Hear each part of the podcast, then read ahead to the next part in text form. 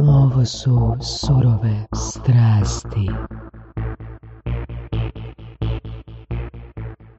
Ti si Voras, e, našu gošću nakon četiri godine što je bila na listi koju smo zaboravili ili nismo.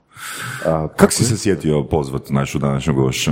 Pa znaš, ono, izbucali smo svega i svakoga, svi su nam došli, pa zašto ne bi i Marina došla? Da, jer mi smo dosta zabrazili o tom, uh, usmjerili se u posao, Da. što nužno ne znači da Ali nećemo budemo i danas Ali zapravo, znaš, pričati. nije bilo, lažem, bio je trigger. Bio je trigger, jer prošle godine smo imali Inu Mora, odnosno Inu Špiček Mhm. za gošću.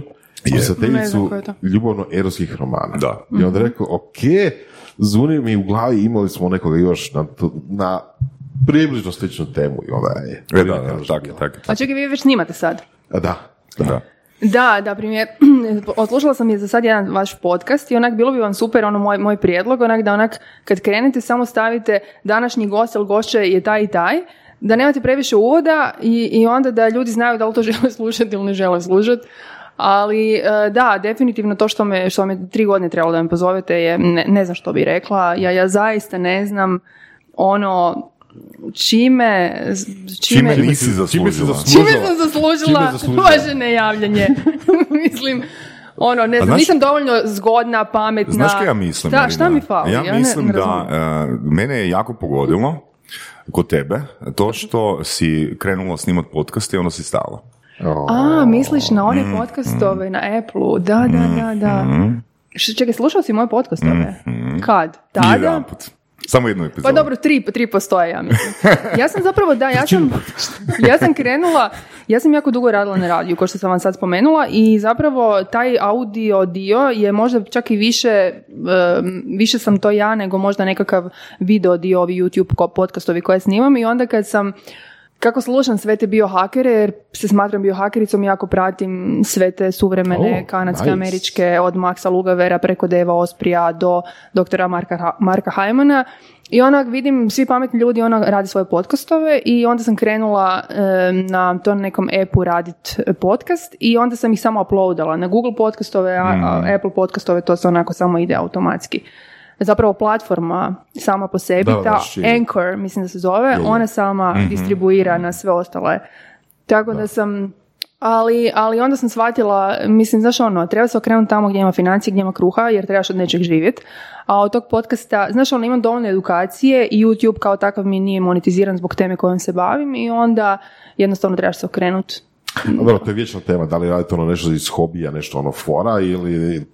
Ne, znaš ono, ja radim ono što volim, samo što se okrećem tamo gdje, ono, Da. Don't follow, Presjek. don't follow your dream, follow the green. Pa idealno presjek. I što je tvoj green? A. Pa sve povezano sa seksualnošću. Sve povezano, to sam ja.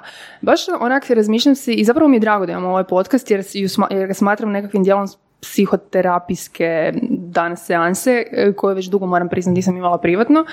Tako da sam si onak razmišljala zašto ga želim napraviti jer e, jako puno me- stvari u medijima odbijam, jednostavno mi se ne da. Ali ovo je super prilika da kažem da sam, znači ja sam se u životu bavila radijem najprije i onak medijima. Onda sam studirala i onda sam predavala u školama osam godina. I tijekom cijelog tog svog rada, mislim u međuvremenu sam isto radila, ne znam, u nekakvim edukacijskim ustanovama za, za pripremu državnih matura, i ono uvijek sam bila nekakav edukator. I, ovaj, i shvatila sam cijelo vrijeme da me seksualnost puno više interesira. Od, od čega? Od edukacije per se i od hrvatskog, odnosno kroatistike koju sam diplomirala. Ja, ja volim ono književnost, jezik i tako dalje i zanimaju me te teme jako. Bila sam državni stipendist na faksu, ali bježala sam od svojeg pravog ja. Cijeli život. Znaš Kad ono što- kako si to osvijestila? I kada? Ili kada si to osvijestila da si bježala od svog pravog ja? Pa otprilike onda kad sam osvijestila i da sam biseksualna, tipa ne znam, s 32, 33. I, i recimo ja, ja, ja sam vidjela da recimo moji roditelji i moja obitelj to od- odavno zna i da me neće osuđivati čime, se, čime god da se bavim, ali uvijek sam si razmišljala što će reći rod- ro- rodbina, što će reći ljudi, što će reći Hrvati, što će reći kako profesorica sad može ostaviti posao u školi i otići se baviti seksualnom edukacijom. Kad sam svojoj najboljoj frenci rekla da ću otvoriti seksoteku, web, ona je rekla, kaj će ti to, ko će ti to čitati, kako ćeš to strukturirati. Ja sam ona u glavi imala, kako, kako, ko, svi, to će biti fenomenalno, ljudima će to pomoći. Znači ja sam imala u glavi viziju da prezentiram nešto što, što bih ja čitala, što ja trebam, a znam koliko mi seksualno znači i znala sam da će svi seksualni ljudi na to reagirati. I svako ko treba seksualnu edukaciju i ko je mene skužio kao osobu, me prati na društvenim mrežama i mislim, iako ja imam, mislim, mogu tamo pisati nekakav humor, mogu se prebaciti, ne znam, na nekakve političke teme ili tak dalje, ali uvijek moj mainstream, moja domena je seksualnost i ono. Dobro, je li to bilo Follow the Green? Znači, nije bilo samo dream, nego bilo je, znači, jesi osjetila neki novac u tome? Potencijalno da bi mogla od toga živjeti. Jesi na početku A, kad si... green je lova. Da, nisam, je, nisam to pre, prevela tako. Ja nemam pojma za tu frazu. možda malo, malo specifičnije. Ja sam mislila green nešto ekološki, nešto što te... Ne, ne, ne, ne, u ovom slučaju ne. Pa mislim, novac je iz drveća, znači ekološki. Da, da, da, da. Ne, ja sam, ja, sam, ja sam loša u tim frazama, moram priznati. Odnosno, da li se to dogodilo? Da li se dogodilo to da su ljudi došli? Znači... Je, ja sam monetizirala seksoteku, ja danas od toga živim. Meni je, ja sam seksoteka postoji šest godina i kad sam krenula, ja sam tad radila u jednoj digitalnoj agenciji za marketing stomatoloških poliklinika i 60% svoje plaće sam ulagala u monetizaciju seksoteke. Znači, e, u, znači u sponzoriranje na Facebooku kad mi je još dopuštao i tako dalje. I, to. Znaš, ono, web, CMS, CSS, sve te stvari i e, edukaciju vlastitu. A znači, kako ti bilo živjeti ono sa 40% plaće? O, ostalih 20% mi je išlo na, e, na stan, jer sam postanar bila cijeli život u Zagrebu kad sam živjela i ostalo na hranu. Znači ja sam doslovno sve svoje ulagala u, posao i takva sam, ja sam radoholičar. Ja tek sad vidim zapravo u 40 koliko sam radila u 20 i 30 i koliko mhm. sam ulagala sebe u svoje zdravlje i tako dalje. Ljudi misle da su influenceri ljudi koji niš ne rade, koji onak čekaju da im nešto padne s neba i koji se snimaju za društvene mreže, to nije istina. Znači, zato ja ono ne mogu skužiti Matanovića i sve te likove koji onak se sprdaju s influencera konstantno. Mi smo samo autentični ljudi koji su jako puno radili i bili malo ispred svog vremena i shvatili da je digitalna tehnologija i online. Ima influencer i influencer, ima ljudi koji stvarno puno rade i stvarno koji su najbolji rade doslovno 12 sati dnevno barem, pripremaju materijale, snimaju materijale, obrađuju materijale, smišljaju nove materijale. To je posao, to je da? baš posao. A ruku na srce ima i ovih drugih ima i ekipe koja ono baš... A gle, ja ne znam koga ti pratiš, ja pratim influencere koji meni služe i njih smatram influencerima. Dobro, naravno, definicija influencera je vjerojatno za svaku osobu drugčija, ali znaš ono, ne zamaram se polu influencerima, isto kao što se ne zamaram lošim političarima ili lošim ljudima u svojoj struci, e, trudim se da mi uzori budu samo najbolji i, mm. i s takvim ljudima se družim ali nisam vjerovala da ću moći monetizirati seksoteku, ali ono... Na početku nisi vjerovala kad si stvarno... bilo je jako teško i izazovno. Koliko da. dugo? Pa prve dvije godine e, nije bilo moguće ništa i onda kako sam počela sa Seksotinovom, tako se Lelo javio kao sponzor i oni su mi praktički bili prvi sponzor. Mhm. I dvoumila sam se da li otvoriti svoju firmu i izaći iz, dakle da postanem svoj šef, jer kad radite u školama i agencijama i kad shvatite da ste zapravo u školama ispred drugih, da želi da puno brže osvajate kurikulum, da imate nekakve novine i tako dalje i da vas ljudi ne mogu pratiti, onda dođete u digitalnu agenciju gdje shvatite da ste pametniji od 90% ljudi i da vam ne dopuštaju da napredujete, onda shvatite da morate nešto svoje napraviti. To ste možda i sami iskusili. Znači iz boli si krenula, odmaka od boli. Pa možda više iz nužde da, budem pa to, svoja. To Znači da. si bila zadovoljna i da, si, da, si, da, je tvoje, da je tvoj rad bio prepoznat, da si mogla biti promovirana, možda vjerojatno moguće da ne bi seksoteka pa, nikad nastala. Pa ne, to nije točno. E, nije to bio e, razlog. E, nego ja sam znala da ću ja sa seksotekom krenuti prije poslije. Samo je bilo pitanje vremena ali e, očekivala sam uvijek više poštovanja od kolega na poslovima, jer volim ljude koji, koji rade. Znači ja volim radoholičare, ljudi koji kad uđu u neki posao i koji rade, da, da, da, da daju sve od sebe. Ja ne znam e, surađivati s polovnim ljudima, to je meni neprihvatljivo i ovaj, sad zvučim kao neki perfekcionist, ono ne znam, a zapravo onak mislim da sam samo, da samo volim ono što radim, a to je ono što puno ljudi se ne zna izboriti. U tom, u tom periodu, tih prvih dvije godine, rekla si 60% novca si izdvajala za seksoteku, a koliko vremena si izdvajala za seksoteku? Meni je rad bio od kad se probudim do kad, do kad uh, idem na spavanje. Ja sam nažalost tad radila u agenciji od 9 do 17 i ono, došla sam doma i do, do 24 i do kasno sam, čak sam i na poslu pod pauzom radila. Ali, ovaj, e, ali onda sam, i razmišljala sam jako dugo kad otvoriti svoju firmu. Znači nisam htjela da budem jedan od onih poduzetnika u Hrvatskoj koji onak će doći i otvoriti firmu i za godinu dana je zatvoriti. I razmišljala sam o strategiji ono kako, koji, koji, koju vrstu firme otvoriti s obzirom na to da ono, ću razmišljati o tome da li ću tek kasnije možda nekog zaposliti i tako dalje. I za to mi isto trebalo dvije godine i onda sam pisala taj plan um, bespovratnih sredstava i tako dalje i to mi je iz prve prošlo i jednostavno sam otvorila firmu i do danas vidim koliko je to bilo fenomenalno. Naravno sam ta cijela i s Kristinom Ercegović i sa Sašom Stojevićem i ne znam, s Krešmirom Macanom, ok, koji model bi bilo najbolje da otvorim, kako da sad idem. I ono, slušala sam njihove savjete, ali na kraju sam poslušala sebe i dobro sam odlučila. Možda pitanjice, a, to je bilo kada, 20-ima, 30-ima, kada si zapravo pokrenula sekretariju? 2016. je li tako? 2016. to su bile moje eh, ka- kasne 30. Tipa 38, 30. A, idemo u smjeru, nikad nije kasno. Jel, mislim, danas, danas je jako puno, mislim, daleko previše a, polaže nekakve ono vjere u, ne znam, ono, studente koji će sad, ne znam, nekim svojim ono genijem otvoriti firmu sa 22 Al- godine i nešto napraviti. Ali mislim da Neće. nije, nije- nije stvar u tome da nije kasno, mislim nije kasno, ali koliko je osoba spremna i komitirana da izdvoji 50% svoje plaće za ili svoju edukaciju, za marketing i dodatnih 6-7 sati svog vremena dnevno da se bavi, istina. da se bavi izgradnjom nečega, Naravno. što vjerojatno, što moguće neće kroz godinu dvije uopće moći monetizirati, ni, ni na koji način.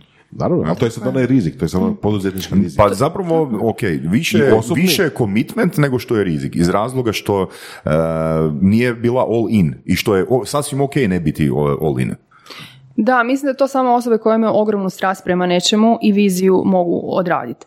I to je ono što ja kad pričam s ljudima, kad mi kaže neko, joj, ono, umoran sam od posla, puno radim, ili ta- ja pitam, jel radiš, po, kao prvo, jel radiš posao koji voliš? I on kaže, ili ona ne. Ja kažem, ok, daj mi reci koji je tvoj dream job. I onda ljudi kažu, joj, pa vidiš, ne znam. Kako možeš imati viziju i doći do cilja ako ni ne znaš čime se želiš baviti? Znači, ja kad sam imala 7 godina, kad sam hodala po ulici s mamom i držala za ruke, kad jedan frajer, eh, mamin prijatelj, rekao, mami, aj- ajme kćerkica ti je prezgodna, preslatka, tak nešto je rekao. I onak, ili- kad bi vidjela nekakve zgodne žene, onak, uvijek, kad su ljudi zračili seksipilom, onak, uvijek sam se divala takvim ljudima i onak, rekla sam, želim biti poput tih žene, želim biti Ozbiljno, sa sedam godina. Pa kad sam bila full mala, točno se sjećam, Hmm. baš sam, uvijek su mi bili uzor uh, ono, ljudi koji su, koji zrače seksupilom, koji su puni sebe, ko- uh, koji su puni o, samopouzdanja, koji su hedonisti Hmm. i, i, Koji su puni strasti za životom.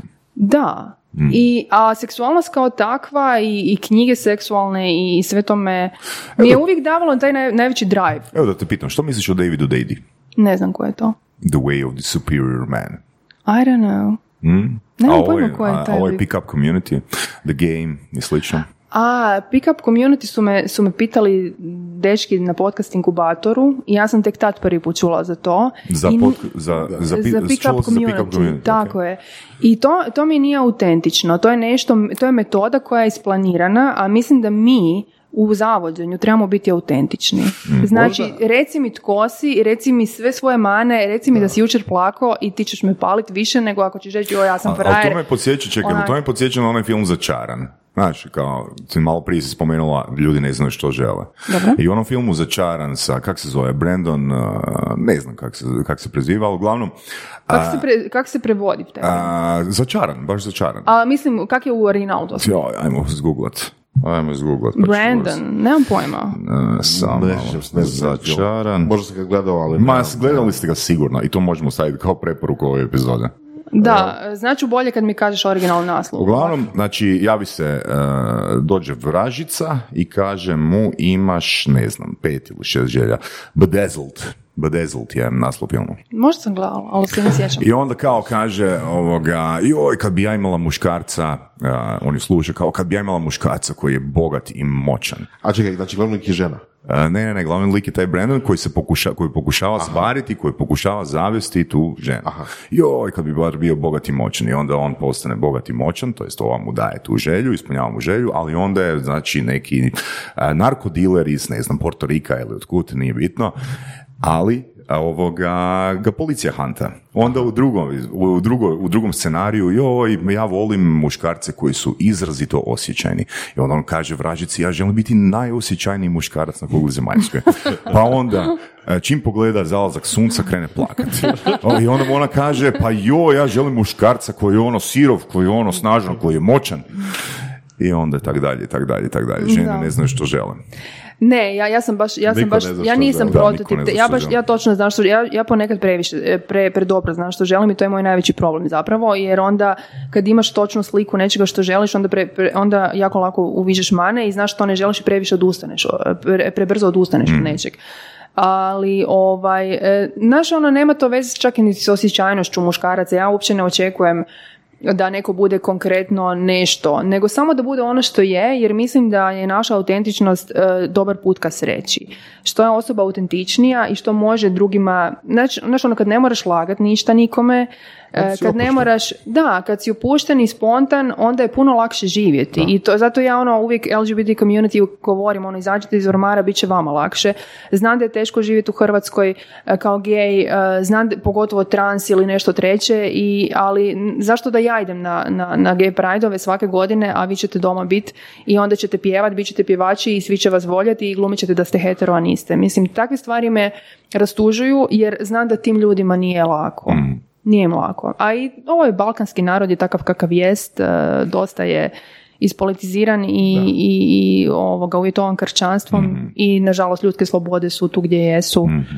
Da, jedna stvar koja me zapravo impresionirala kad sam, kad sam pričao sa tobom, kad sam te kontaktirao za podcast i kad sam te zvao, je, ok, znači zašto me fascinirala? Zato što sam u backgroundu IT-evac i neko vrijeme sam se bavio security, jeli?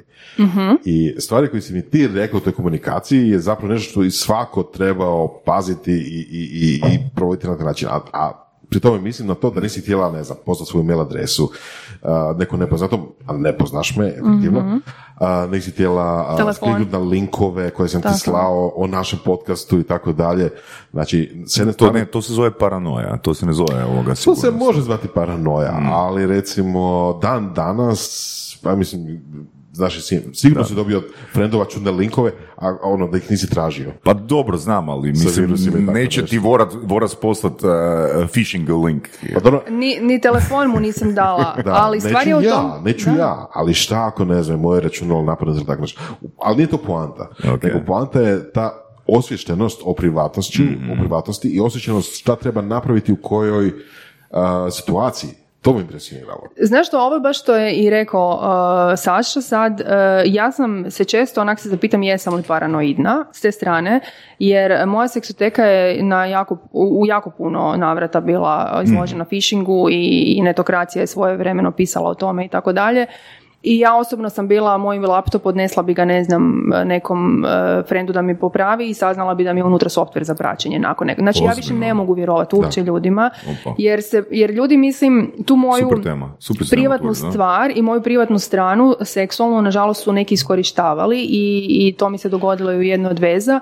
I jednostavno, nažalost, znaš ono, vjerujem ljudima tek kad ih upoznam i nije to ništa, znaš ono, osobno sada bi se, i ti vidim da se nisam uvrijedio ni ništa, nego jednostavno priroda mog posla je takva. Ja, ja na cloudu imam sve svoje fotke koje stavljam i na OnlyFans i tako dalje i moram se zaštititi s te strane jer ja sam, ja želim biti privatna osoba, ja nisam nikak, znači ja nemam u telefonu stvari koje imaju e, normalne, možda, mislim, vjerojatno svaka žena ima neku svoju seksi fotku, ali meni je to i posao i jednostavno. Apsolutno. Da. Ono što ja hoću reći, svijet bi bio bolje kad bi više ljudi tako razmišljalo, jednostavno kad bi više pozornosti da, ali niko nas nije učio o pa tome, da, to je informiranost. Ni, ona se opekla, ona je imala to, to negativno iskustvo, da. odnosno više Kamo sreće da ljudi rade da se Meni, Ja nikad o tome nisam razmišljao dok nisam bio na seminaru social engineeringa. Nikad. I, I onda nakon prvog dana social engineeringa, kad sam došao u Taco Bell i e, naručio i pitala me gospođa uh, kak se zovete, ja sam rekao zbog čega vas zanima kak se zovem. Znaš, sam, sam taj seminar i meni stvorio paranoju, mm. koja, prije uopće nije postojala. Da. Ali mislim da to čak nije paranoja, nego praktičnost. Znaš, ono, čistu poslovnu praktičnost. Znaš, ono, kad, kad se ti zaštićuješ... Da, to je jednostavno zaštitiš sama sebe, jer ja sam osoba koja rađe, e, znaš, ono, e, ide, rađe spriječi e, uzrok nego posljedicu. Ja nisam osoba koja rješava posljedice, nego idem unaprijed. Znači, užasno sam praktična po pitanju i posla i privatnih stvari i onak. Ok, spomenula si uh, recimo iskorištavanje. Da, da, li, da li je više bilo problema recimo sa, sa likanjem informacija tako nešto u smislu iskorištavanja ili u smislu konkretnih baš ono zlostavljanja u smislu napada, komentiranja, slanja ne znam, ružnih poruka ili tako nešto. Čega je bilo više? Ja, Pa, znaš, više ono- da je bilo ono bezveznih napada, jel? Pa ti kad si seksualan, na neki način uvijek ljude, pogotovo one koji su aseksualni ili koji imaju nekakvih problema sa seksualnošću, uvijek i na neki način intri- intrigiraš u smislu znatiželje. I onda samo žele biti dio tog svijeta da vide, ok, je li ona stvarno to što priča. I to je ono što sam primijetila, ta znatiželja. Recimo ljudi u moj OnlyFans žele ući neki iz znatiželje. Ja takve ljude ne puštam unutra. Znaš, ono, ne razumijem, z- oni ne trebaju biti dio mog svijeta. Ne želim se prezentirati ni na koji način ljudima koji onak će me sad detektivski promatrati i tako dalje. Ono, pusti se, ako osjećaš moj vibe, super, ako ne osjećaš, onda nismo jedno za drugo. E, istu stvar e, prakticiram i u prijateljskim odnosima, u poslovnim odnosima i tako dalje. To je ta autentičnost koju, znači ono, e, javi mi se neka žena, joj, ja bi te pratila na OnlyFansu, ja kažem, jel te palim? Ona kaže, joj, ne, ali ja tebi dam svoj link. Ja kažem, ko si ti? Zašto bi mi dala svoj link? Ja ne pratim kao prvo niko na OnlyFansu, radim svoj posao, uživam u tome što radim i samo želim unutra da mi unutra ne, ne ulaze likovi ispod 19 i da mi ne ulaze žene i, i homoseksualci jer me to ne pali. Egzibicionist sam, želim da me gledaju muškarci koje pali žena poput mene, e, koja, pa, koja pali mršava žena, znači ja nemam sad neke velike sise i ne znam, ne ulažem u, u svoj izgled u smislu silikona ili ne znam čega, ja sam totalno prirodna i, ovaj, i ne pali to sve muškarce i to je posve legitimno. Ali Znaš, ono, jednostavno ne volim kad, kad, kad sam predmet interesa ljudima koji onak bi samo htjeli sebi dokazati da ja nisam nešto što, što oni misle da bi ja trebala biti. Ok, E, I s te strane, znači ono, samo ta invazija jednostavno na privatnost, ništa preeksplicitno, nisam nikad doživljavala pretjerane nekakve ono, e, egzekucije ili nekakve napade u medijima. Ja sam osoba koja se zna ne u obraniti. medijima, u medijima ok. Ni privatno, ali, tipa, ne, ne. Poruke, ne znam. Ma, gle, poruka uvijek ima, to je, sve- to je sve dio posla. Ima, ima recimo ljudi koji... e, Kako se nosiš s time? Recimo dobiješ poruku, a ne, Ne, ne, ne, još, ja bi išao malo još više u prošlost. Kako si se na početku nosila tim? Da, to je zanimljivo pitanje. Na početku, na početku treba, treba, ko što sve učimo, tako i to treba naučiti. Na početku mi je bilo, ono, uvijek sam sve, ono, više sam srcu sve, ono, uzimala. Mislim, ali znala si da ćeš ono, povući takav respons. Je li tako? Um, Ili ne baš? ne, ne, ne, razmi- ne razmišljam o tome što će ljudi misliti o meni nikad, jer nemam vremena za to, jednostavno nekako... Danas. A na početku? Da, na početku e, sam možda malo brinula i naravno da me, da me onak povrijedilo me. Povrijedilo bi me kad bi neko, ne znam, na YouTube napisao kakva si ti krava, ono, čemu ti predaješ, ono, ljudima i tako dalje. Ali danas se smijem, ono, danas mi je super kad mi ljudi komentiraju i rade mi engagement i onak mislim si, ajme, ovi ljudi fakat nisu sretni kad imaju potrebu komentirati nešto o meni. Tako da, e, to se isto uči i trebalo mi je nekoliko godina da naučim, ali danas sam čvrša i mislim da mogu biti još čvrša s vremenom. Ajmo ovako jedno pitanje. Da li misliš da bi mogla prenijeti taj svoj stav? Znači, naučiti druge ljude kojima, recimo, smetaju komentari, koji su više, ono, uzimaju to srcu, da budu više staloženi i da se nekako mentalno obrane od takvog... Ja ti to radim svaki dan svojim primjerom. Znači, naj, naj, najbolji primjer je TikTok. Znači, to je mreža na kojoj jedino trenutno odgovaram na komentare, i da- jer si radim engagement. Sad je super u ovom e, stadiju TikToka raditi takav, e, reagirati na taj način na te algoritme. I, ovaj, I zaista, e, onako, kad mi neko napiše da sam ovo ili ona, pitam ko, tko te danas povrijedio, zašto si tako fora. tužan. Odlično. I, Odlično. I jednostavno mislim, znaš ono kad ljudi isto kaže ne, ne pričaš dovoljno o feminizmu, ja kažem ja svojim životom dokazujem feminizam. Znači ja ne moram se dokazivati i sad pisati kolumne o feminizmu ili govoriti u kojem postotku sam ja feminiskinja. Jednostavno onako živim i trudim se biti primjer svim ženama koje žele biti jake, da mogu, ako sam ja mogla neke stvari odraditi u, u ovoj zemlji na Balkanu, u ovakvim uvjetima mislim da, da mogu i druge žene. Da li bi, da li si razmišljala da ideš nekakve, da, da radiš nekakve uh, offline, odnosno uživo tečaje predavanja ili slično o toj temi? Znači baš kako se nositi sa Ne, svijetom, nisam, ajde, nisam razmišljala Ne. zato što, gle, ja sam ti kad sam radila u školama, bila sam jako, jako dugo edukator Da. i kažem, e, same tehnike influencenja me ne zanimaju jer mi seksualnost toliko zaokuplja. Ne, Ne, ne, ne, ne, ne, ne, ne, influencer, konkretno ne kako se nositi, kako Da. odreagirati na provokacije, kako odreagirati na ili, ili da, da pojednostavimo na totalno bizarno Ne, ja bi radije imala- kako biti jak. Ne, ja bi radije imala edukaciju o tome kako prakticirati, ne znam, strepon odnos između muškarca i žene. To bi, na to bi radije utrošila vrijeme. E, Kužiš, znači seksualne teme su nešto na šta želim trošiti svoje vrijeme, jer me to više ispunjava od ove vrste. Mislim da je postoji puno drugih influencera koji se bave lifestyleom i koji se bave tim nekim stvarima koji mogu i takako to objasniti puno bolje od mene, od kojih i ja djelomično učim. možda. Ali kažem, ako, Ali ti imaš ako- jako puno primjera, ti imaš prakse ogromne. imam, Puno da, ali njih. Tako je, ali imam još puno seksualnih tema koje mislim da ovo društvo treba i mi tu želim ulagati svoju energiju. Pošteno. Da.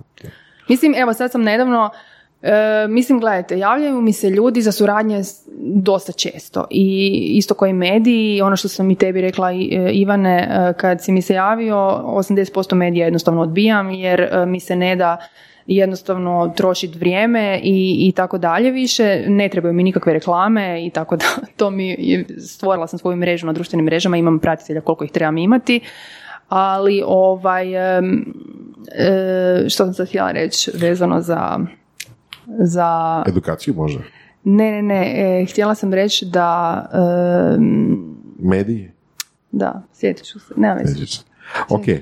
A, što misliš o pojmu porn star? Dobro. Da li bi ikada htje- htjela sebi taj pojam dodijeliti? A, znam da u Hrvatskoj i na Balkanu ima porn starleta, mislim. I a, uopće... Kako ti to tvoj znaš, stav? Voraše? Pa postoji, postoji, postoji, postoji ti jedan sajt, odnosno postoji, postoji dva sajta, jedan se zove Pornhub, a drugi ti neću reći. E, ja, recimo, nisam onaj tip konzumatora pornografije koji pada na osobe. Ja padam na energiju i na ljude u nekom odnosu. Recimo, neka porno glumica može biti u nekom porniću super jer joj je takav dan, a u drugom može biti onako, nemam pojma. Tako da ne padam nikad na ljude, nisam, on, padam na autentičnost i padam na dobru energiju u porniću. Um, čak i da postoje porno zvijezde, ne fermaju me isto ko ni celebrity, jer ne doživljavam celebrity kao celebrity, čak i nekom s mene smatra celebrity, me ja onak, o čemu ti Znači pričaš? ne, ne. E, ne, ne, stvarno ne.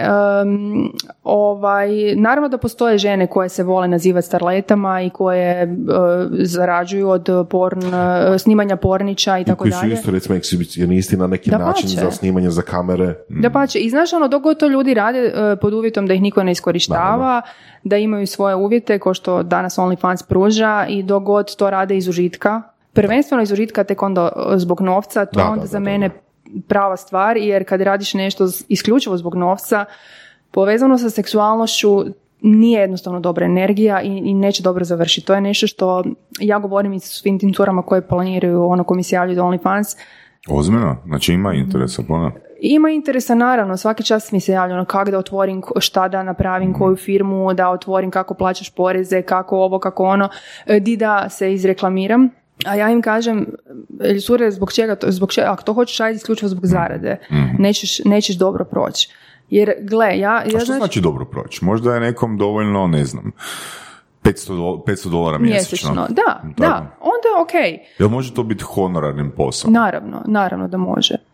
E, mislim ja, ovu, ovo što radim na OnlyFansu, e, ja to radim cijeli život, znači od kad postoji internet. Znači ja volim imati muškarce kad nemam dečka ko, s kojima razmjenjujem cyber seksi stvari. I to je, moj, to je dio mojeg mindseta. I to sam radila, ja sam cyber seks prakticirala od kad postoji internet. Znači s, s poznanicima, s frajerima koje znam, koje ne znam, s svojim bivšim dečkima, budućima i tako dalje. To je meni nešto što mi je, što mi je veliki drive u životu. Ma nema, mislim, neosporno je to da ti imaš strast prema Da. tome i da si autentična. Ali isto tako ono kad pogledamo oko sebe, kao što si malo prije rekla, nema baš puno ljudi koji su pronašli sebe u životu. I rade poslove, odnosno odrađuju poslove. Pa ja ne vidim razliku između nekoga ko radi u marketinškoj agenciji i nije zadovoljan s tim poslom i nekoga ko radi na platformi OnlyFans i nije 100% zadovoljan i strastveno oko tog posla. Da, naravno. Mislim, kad Mislim, nešto... ne- ne- da. da. ti budeš superstar, a, osim znanja, osim strasti, ljubavi Da, prema da. tome kaj radiš, ipak moraš imati i malo sreće. Apsolutno. E, ali netko ko ima, koji ima jaku platformu, znači unatoč tome što možda i nema talenta, e, što možda niti nema veliki raspon znanja, može biti uspješan u nečemu. Biti sta, superstar se ne planira, to se postaje. Znači to ili imaš u sebi ili nemaš. I to dolazi neplanirano. Um, zato, Kako znaš? Pa zato jer vidim, vidim ljude oko sebe, vidim ono, ti bez strasti ne možeš postati ništa super. Znači ti moraš imati strast da u nečemu budeš ono, odličan. Među, u vrhu u Ali toj samo domeni. to što imaš strast nužno ne znači da možeš postati Točno, superstar. trebaš imati malo sreće, trebaš imati malo znanja, treba biti dobar tajming i svašta, ali opet e, dobra strast i kvalitetna strast će uvijek prije ili poslije isplivat na kraju, e, ovako ili onako. Ili mi to volimo vjerovati? Ili mi to volimo vjerovati? Pa, ako veće je, su šanse. Ne, Ma, ako veće, je veće su autentična- šanse, ali ja bi prije rekao da ono imaš 1% šanse. Znači, stotinu ljudi koji imaju strast e, i koji su pronašli sebe, jedna može postati, ili možda tisuću jedna može postati superstar. No, Ali šta ti- no, no, šta no, ti- no, no, šta ti je taj superstar? No, Šta ti to no, znači? no. Bitno je- Samo sekundu. Da. Znači, ovih drugih 99 možda nije niti bitno da postanu superstarovi, nego su samo sretni sa svojim životom. Točno to, ali meni je super stvar svaka osoba koja je sretna kad radi nešto što voli i od toga može živjeti. To je super star. Čemu, šta, ti vrijedi 5 milijuna pratitelja i masa love ako nisi sretan? Ništa ti to ne znači u životu. I to je ono što ja kažem mnogim poduzetnicima, nemojte izgoriti do 40. jer će vam otići zdravlje. Oh, I onda ja u sam iznad 40. 40, znači nema šanse da izgorim. Da, i onda u 50-ima imate firmu, imate pare, ali nemate zdravlje. Šta sad? I, I zato, ne znam, ja sam, ja sam osoba koja je ulagala od 20-30 jako puno svoje zdravlje i danas, ono, švakat živim mirno i nisam ni pod kakvim tabletama s 44 godine, znači ni za tlak, ni za ovo, ni za ono, ni za štitnjaču. I kad pričam sa svojim vršnjacima, nažalost, svi su na, 90% njih je na tome i ono, zato jer na škole nauče kako održavati zdravlje. Ali šta sam još htjela reći vezano za, za Investiranje nije za svakoga. Investiranje može biti za vas ukoliko možete izdvojiti 20 eura i 15 minuta za otvaranje računa. Ukoliko posjedujete 20 eura, započnite s Finaxom na www.finax.eu. a, dolazi ti upiti žene za OnlyFans, da li se oni pitaju, da li tebe pitaju tipa o legalnosti toga? Da li neko ima problema s tim da uopće ne razumije š- kakav je odnos njih i, i, nekakvog zakonodavstva fiktivnog?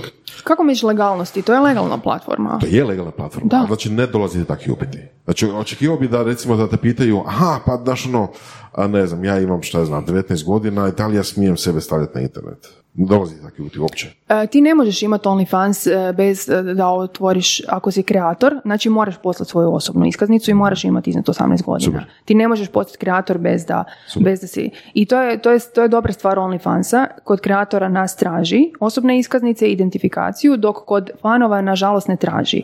I to je ono što, recimo, mene može pratiti neki 16-godišnjak, međutim ja to ne dopuštam. Ja tražim identifikaciju prije nego ulaze unutra, radim ju ručno od 20 koraka, radim ono što bi OnlyFans trebao legalno raditi, ali ne radi, ali ja sebe tu zaštićujem. U slučaju da jednog dana dođe do nekakvih, ne daj Bože, nečega, ja sam se u pravnom smislu zaštitila i to super. ne znam nikog na Balkanu ni u svijetu ko radi način OnlyFans koji ja. Odlično.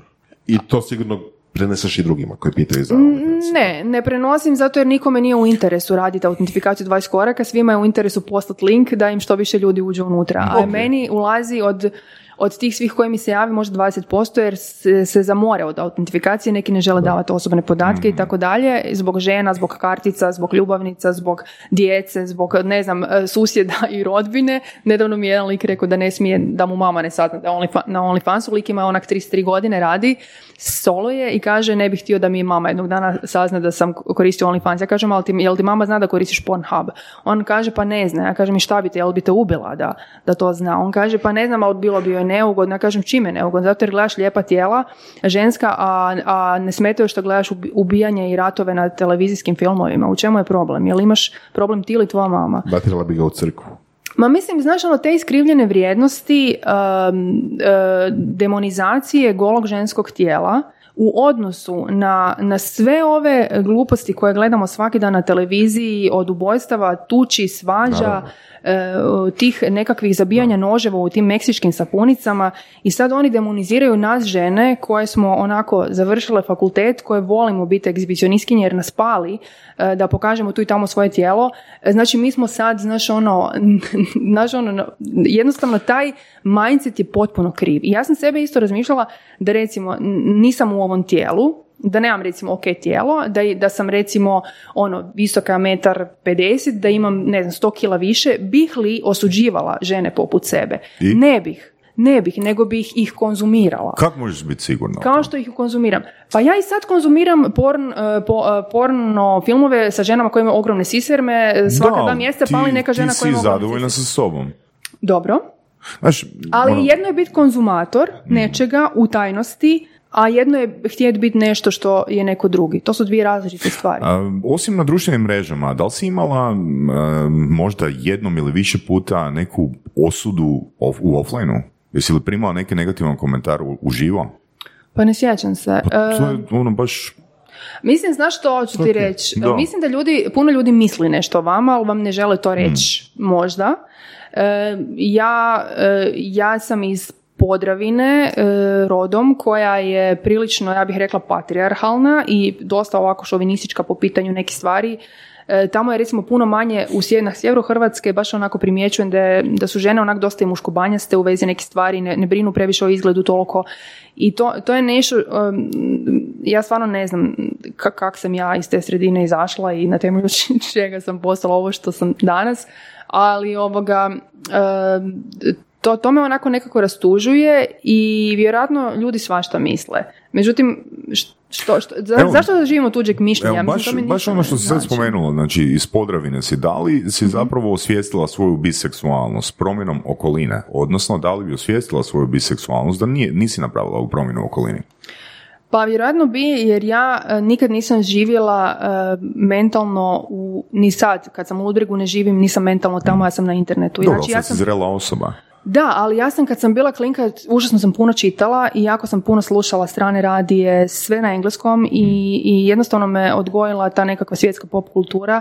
Meni je e, zbog možda lošeg braka mojih roditelja umjetnost bila eskapizam i uvijek sam tražila, trudila sam se naći neke odgovore koje nisam imala i, i jednostavno sam nekako bježala sam od svega i onda sam e, gimnazija recimo u Varaždinu je bila jako jedan lijep korak koji mi je dao nekakav uvid u, u, u generalno u, u umjetnost. To je bila jedna od tada, naj, mislim možda i danas, najkvalitetnijih e, škola u Hrvatskoj, ta prva gimnazija sa fenomenalnim profesorima i onda sam ona, znaš, ono, ulaziš u likovnu umjetnost, glazbenu umjetnost, psihologiju, filozofiju, logiku i tako dalje. I, ovog, I onda fakultet, ono, studirati, onda sam zapravo otišla u Englesku, ok, London je godinu dana mi isto formirao dosta mišljenja, učinio Sigurno. me da budem svojom, svoja, da, da znam zarađivati, bila sam pair, pazila sam klince, čistila sam salone kuhinja i tako dalje.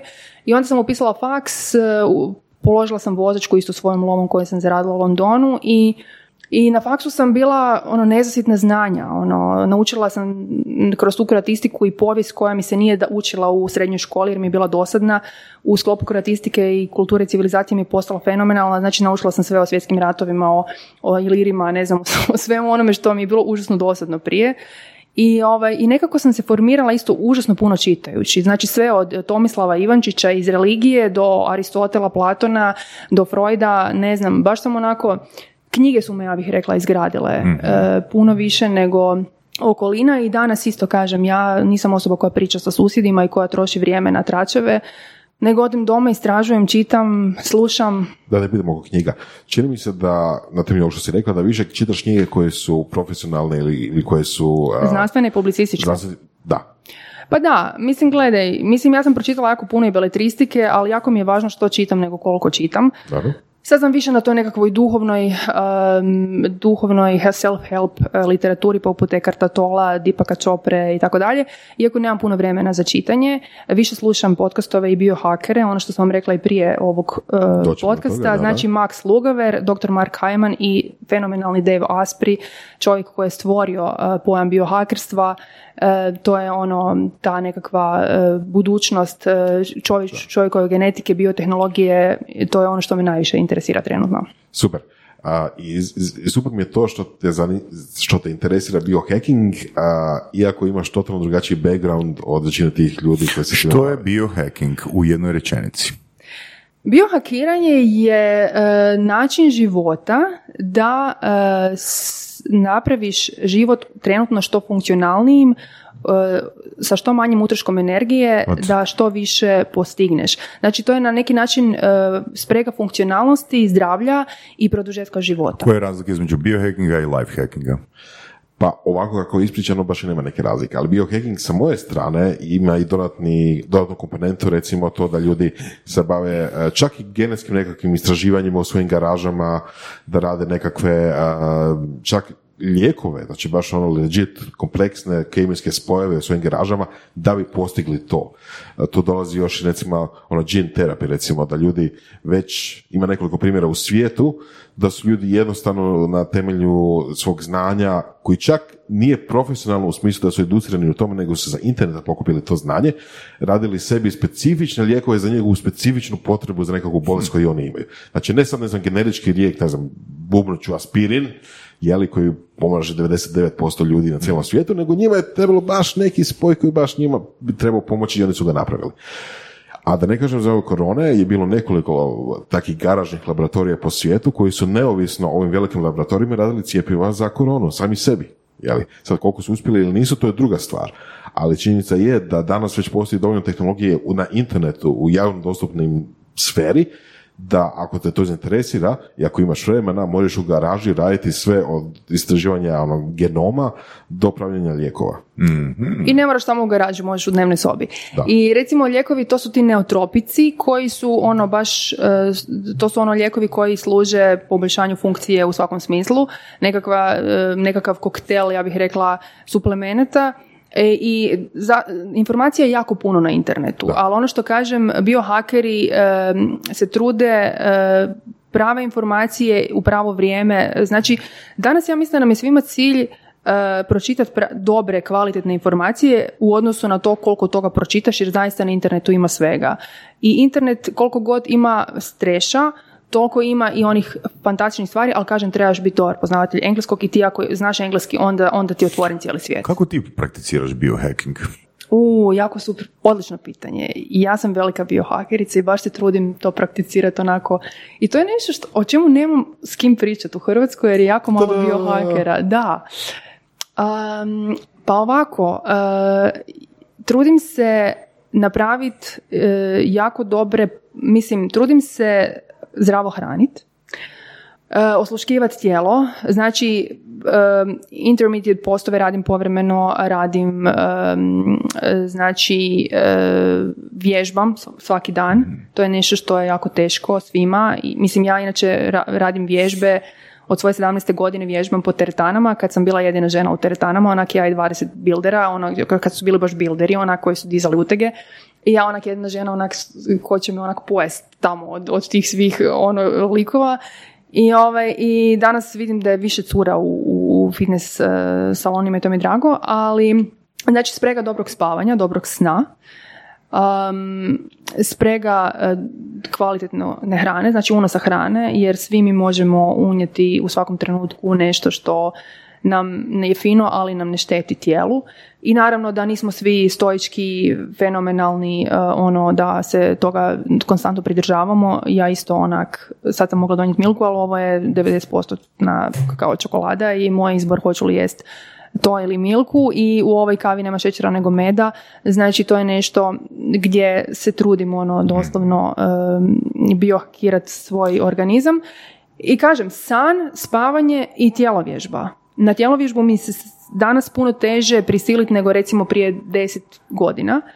E, I sami znate kako je kad e, ste stariji, da je energije manje i da ju treba potrošiti. Ako ti potrošiš neku energiju u vježbu taj dan, u sad vremena vježba, onda imaš malo manje mentalne energije, odnosno možeš manje u nekakve intelektualne stvari ulagati.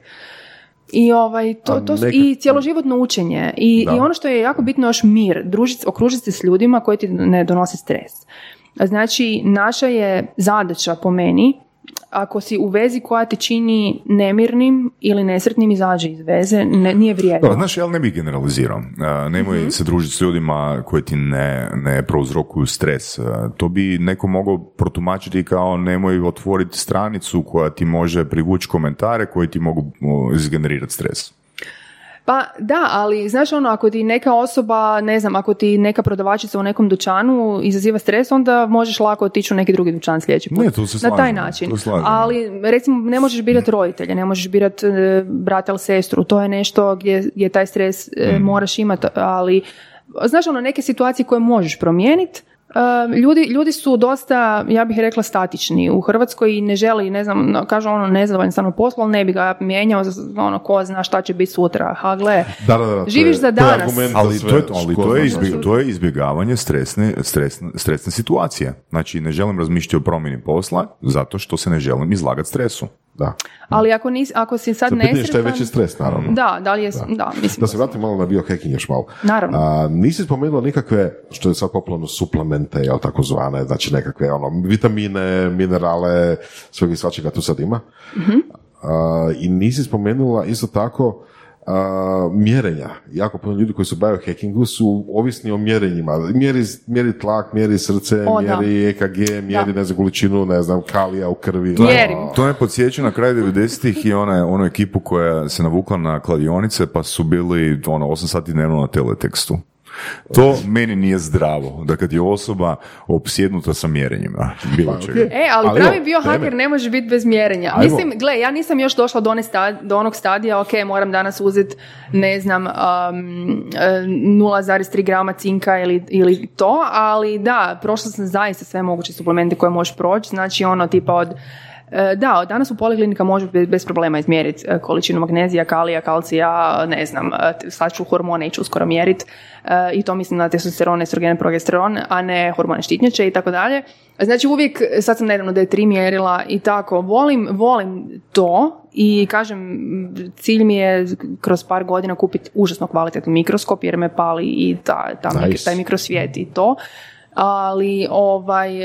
em, Suplementi jesu velik dio mojeg eh, desetogodišnjeg ono biohakerstva i prošla sam jako puno toga, međutim danas sam, do danas sam uvidjela da je puno važnije kakve odnosno kako kvalitetne suplemente koristiš, a ne koje koristiš. Jer C3, eh, C ili D3 ili omegu 3 imaš eh, ono razne proizvođače, ali je bitno eh, da, da nađeš kvalitetne suplemente, a to je danas teško mjerljivo. Isto ko i s hranom. Znaš, ono, možeš kupiti domaće goveđe meso i u, u šparu koja je iz, od hrvatskih proizvođača, ali ne možeš znati čime je to govedo tretirano, da li je to grass feed ili nije, ne? Ok, znači, e, da li si ti onda otkrila koji su dobri, koji su, koji su kvalitetni proizvođači, recimo, suplemenata, pa si njih nastavila koristiti, ili si prestala koristiti? kad Znaš što ću ti reći? Naš mikrobiom je takav da recimo neki suplement će kod neke osobe izazvati dobre reakcije, kod neke ne. E, recimo, ne znam, e, ili recimo sad evo, ja, ja sad eksperimentiram u zadnje vrijeme s melatoninom. E, U, baš me zanima. I? Da, i onako išla sam vidjeti hoće li mi poboljšati e, san, no e, nekako mi je izazvao glavobolje koje nikad prije nisam imala i prestala sam ga koristiti i sad shvaćam da e, melatonin kod svih ljudi koliko god jako važan za, za hormone generalno i za, i za dobar san, e, ne izaziva iste reakcije kod svih i neki ljudi imaju averziju prema melatoninu i baš ih čini još više ovaj, napetima. Međutim, ono što još nisam istražila je taj red light therapy koji bi voljela, znači tu terapiju crvenim svjetlom koja je dosta onako važna i mislim da bi s- O uskoro čem se radi? O čem se radi? Pa suzbijanje elektroničkog svjetla i svih umjetnih svjetala kad padne, kad zađe sunce. I to je nešto što ljudi razvojem e, e, ove elektrike e, su prestali razmišljati, a zapravo jako utječe na naš bioritam i čini nas, e, čini da, da nemamo dovoljno REM faze sna, a e, REM faze bi trebalo biti barem dva sata, što mnogi ljudi nemaju praktički niti, niti, niti Čekaj, čekaj, čekaj, čekaj, samo malo, samo malo. E, Zašto bi REM faza trebala trajati dva sata? E, jel, jel REM faza ono dubok, duboki san? E, ne, mislim, REM fa... sanjanje ne, više ne, manje. Samo malo. Sanjanje, znači non-REM su, su oni intervali između remova. Mislim da je omjer e, 1 naprama 6, tak se ne varam. E, 10 e, minuta rema je e, 50 minuta non-rema, otprilike. Da, da, otprilike. tako da. E, da. Mhm. duboki san treba biti barem dva sata. Bi trebao biti, što ga mnogi ljudi nemaju. Ja recimo isto ne, Da, ne, ne Pa sjećam da, se ali sad. čekaj, čekaj, čekaj, Aha, čekaj onda sekundu, to nije REM, malo, dobro, onda je to- Imamo, imamo tu ne još ne, nešto što moramo spomenuti. Tu su obrasci polifaznog spavanja koje, u kojima zapravo govori o tome da E, zašto polifazno spavanje funkcionira? E, zato što zapravo osoba koja prakticira polifazno spavanje ne ulazi u REM. REM je zamoran za um. Non-REM opušta um. Dobro, e, ima Znači, više tebi teorija 15, još. 15, minuta, 15 minuta kad ti radiš uh, polifazno od 15 minuta interval ili 20 minuta interval, ti zapravo, tvoj um nema dovoljno vremena da uđe u REM. Tako je, da. I, jer te REM umara. Da. Ali isto tako ima neke teorije, ja sad nisam siguran koliko su uh, točno se pokazali ili ne, da zapravo ta REM faza u kojoj se stanjaš služi recimo, ne znam, konsolidiranju emocija i tako neke stvari koje su actually nužne. Možda ne u tom obimu koliko jel, ih ima, ali su nužne, tako da ono, ne treba izbjegavati REM. Ali slažem se u principu s tom. Da, mo- ne znam, e, kažem, faza dubokog sna, ne znam da li se zove REM ili ne, ali možda sam krivo definiciju neku rekla, ali uglavnom e, kvalitetan san je jako važan, a to je taj da ti kad se probudiš možeš se sjetiti barem nekih svojih snova. Ja se svojih već ne mogu sjetiti, ne sjećam se kad, ali se Jesi trudim- prakticirala lucidno sanjanje? Pa probala sam i imala sam ga prije, e, ali sad mi jednostavno ne treba to zato Kako si prakticirala? Daj nam iskustvo iz priče. Pa onak trudila sam se na- namjerno isprovocirati nešto, da sanjam nešto što mi je pa fakat lijepo i uspjela sam dva puta. Jesi, a? Da.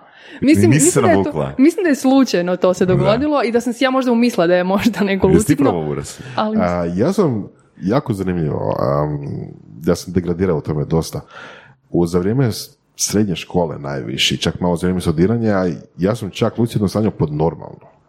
Kad ti to znači? blago tebi, značilo zavidim da sam spavao, sanjao, u jednom trenutku bi skužio i to bi se dogodilo valjda, ne znam, 40% noći. Znači, ono, svako malo. Da. Ja sam skužio da sam sanjao i onda našao klik, a, ja sanjam, ajmo letit. Da! Da, da, da, da. Da. E, to, to, to. Da. E, ja sam, to, ja sam si postavljao sidra. Uh, taman sam ono upisao NLP i sad naučio sam ono te neke tehnike i napravio sam si određena sidra da ono znam da sam u snu i da mogu E, da, kontrolirati. da, nice, nice, nice. Recimo, to bi volio vratiti kod sebe. Da, onda, onda sam ošao u studentski dom i to je bilo toliko bučno i, i mentalno loše okruženje da, Da si se posvetio učenju. pa zapravo da. najvjerojatnije, Korisnijim da, stvarima. Da. Da, Ali ja- volio bi to vratiti kod sebe. Da. Baš. Evo, dana, ja ću danas na večer si napraviti seansu lucidnog sanja. Jel hoću ja biti unutra? U, Jel bi htjela biti unutra? Pa bi. Samo, samo ako, je, ako ti pošalje OnlyFans link. Moram Ma proći joj, onda previše, to znači previše da nema maštu, ne vjerujem da, da nema. Te, te nodi ima ma- to, dovoljno mašte da to isprovocira.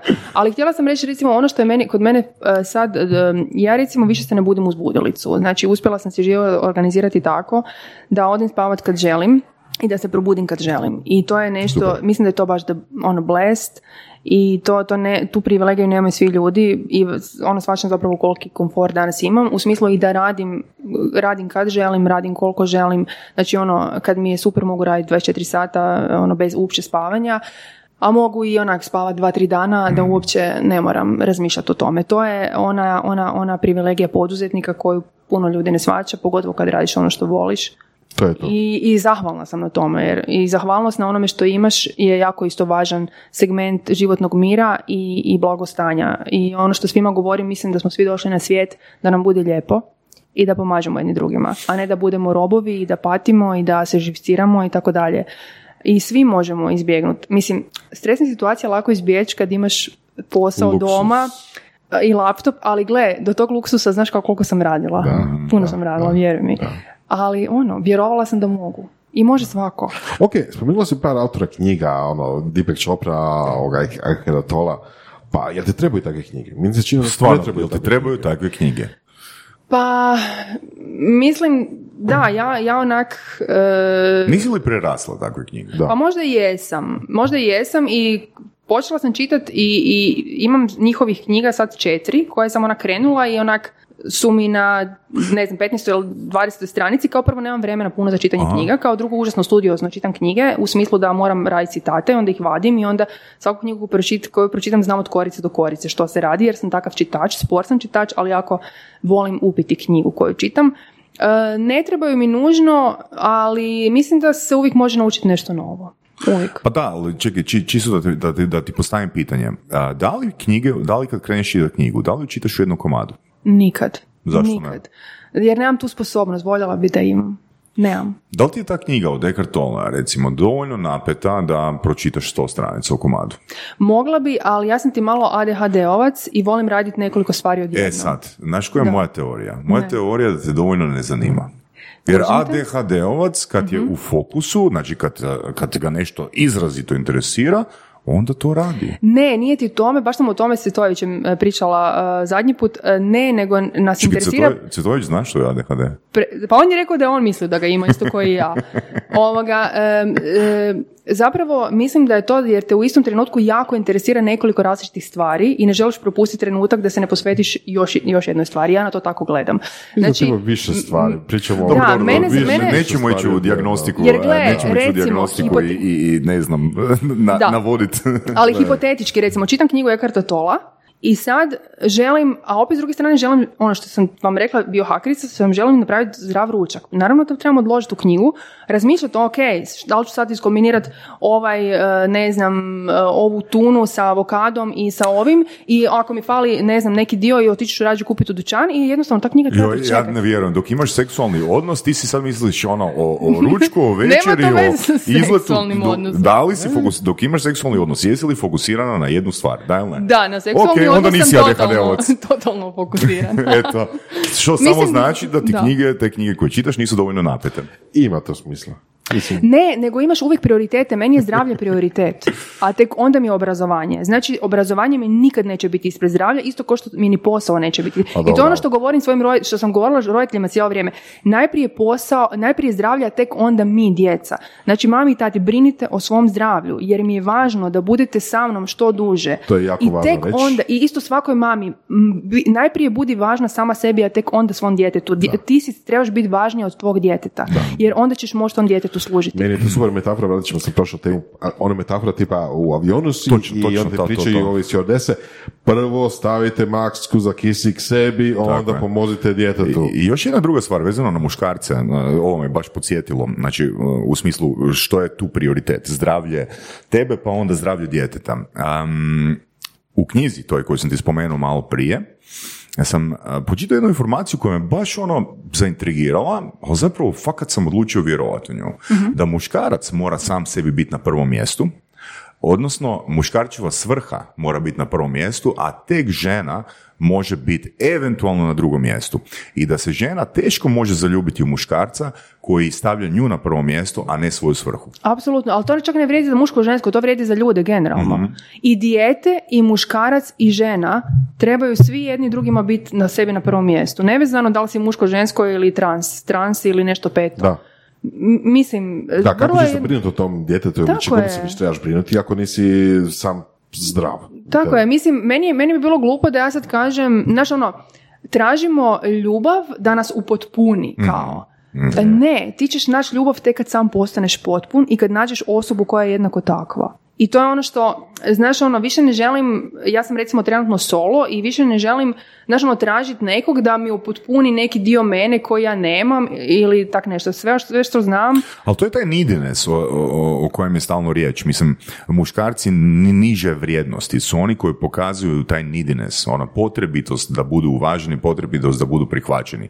Znaš, mislim, to, to je totalno aseksualno, em, iz, tog, iz tih uvjerenja, iz tih vrijednosti zapravo proizlazi to ta aseksualna energija. Pa da, ti kad, kad, kad, kad e, reflektiraš teoriju potrebe, onda to znači da to nešto nemaš. I Mhm. onda automatski si sam deficitaran prema svijetu.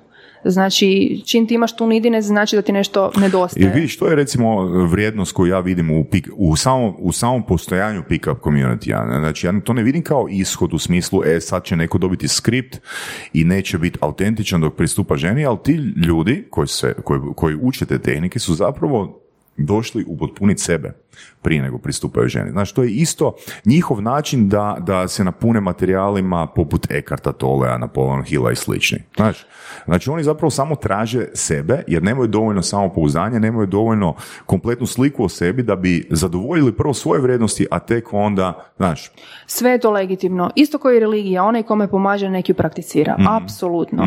Gle, meni je, ja, meni je važnije da vidim sretnu osobu nego vjernika, SDP-ovca ili doktora, Mm. tak mi je svejedno. Znači, ako tebe vjera ispunjava, super. Ako tebe bivanje u SDP-u ispunjava da si sretan, super. Ako tebe e, e, tvoja, e, tvoje zvanje liječnika ispunjava da budeš svrhovit, ja sam sretna zbog tebe. Znači, fale nam, mi- mislim, ja, ja često nazivam Balkan društvo nesretnih ljudi i voljela bih da je drugčije. e, Voljela bih, Liberalizma možda.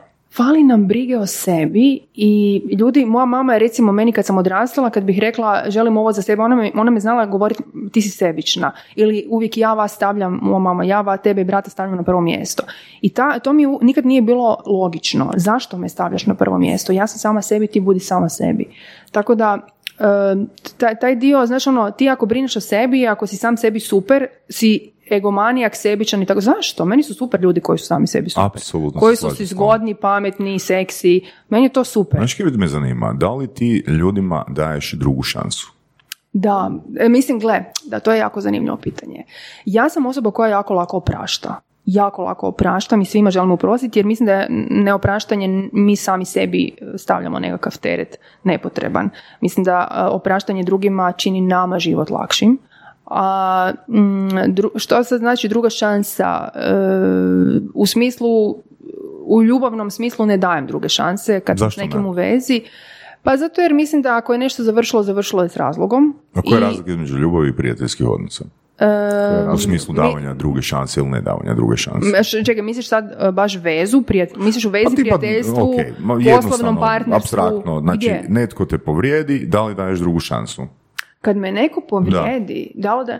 Mislim da to danas neko povrijedi ovisi o našoj percepciji, Točno. jesmo li povrijeđeni. Mislim Točno, da ali kad si niko ne može- povrijeđena, kad tvoja percepcija ti kaže, e, ovo me povrijedilo, da li možeš dati drugu šansu? Um, pa mislim da, da je, gle, ono što uvijek kažem, na zemaljskoj kugli postoji nekoliko milijardi ljudi. I ako te čak jedna osoba povrijedila, može biti nakon toga u vezi s nekom osobom koja te još nije povrijedila, zašto da daješ šansu onome koje, te- mislim, nema, nema smisla. Znaš, ono, mi smo energetska bića, sve energija, vremena je malo. Život je samo jedan, bez obzira koliko si mi umišljamo da imamo vremena, nemamo ga. I ono, kažem, bitno je svaki dan biti sretan. To je ultimativno nešto što to mudri ljudi znaju. I zašto se vraćati u prošlost, u nekakve odnose? Gle, ja jako dugo proučavam astrologiju, ali o tome ne, ne govorim javno jer hrvatsko društvo još uvijek isto tako nije spremno na astrologiju. Ja sam sve moguće knjige prošla, mislim najbolji su mi oni koji kažu astrologija ne funkcionira, nisu ništa pročitali. Znači ja sam doslovno pročitala sve strane i Valjda, autore. 90% žena koje znam u nekoj mjeri briju na astrologiju. Briju na astrologiju, ali opet kažem, to je jedno, jedno je kad ti čitaš u, u časopisima Sunčev znak i ovnove, ove ovane, a drugo je kad proučiš detaljno onu astrologiju koja se proučavala od e, egipatske civilizacije nadalje. Ja sam tu jako duboko i znam se sa svim hrvatskim poznatim astrolozima od Damira Jovetića do Igora Ognjenovića do Tončice Čeljuske. Mislim, sve ih njih znam jer Ali sam reći, proučavala. nije to baš nešto strano našem društvu, uopće. Jako je, jako je, e, mislim, ako ste gledali Minority Report s Tom Cruiseom, to je nešto što će se prakticirati u budućnosti definitivno, jer će smanjivati e, mogućnost grešaka i nekih drugih stvari. I Preko ja to radim ili preko tehnologije? i jedno i drugo. Astrologija je konstanta, jer je kretanje planeta konstanta i treba samo to psihološki znati pročitati, a to je vrlo nešto što uopće nije teško, samo je pitanje da li u to vjeruješ. Jer ti, ja isto mogu reći ne vjerujem u matematiku, ali matematika funkcionira. Ali neko Dobro, ok. se time bavi, neko ne. Ista je stvar s astrologijom, nažalost, protiv koje ima jako puno crkva. Mi znamo da smo kršćansko društvo, crkva negira astrologiju i tu su naši neki zameci da jednostavno onemogućavamo sami sebi to znanje.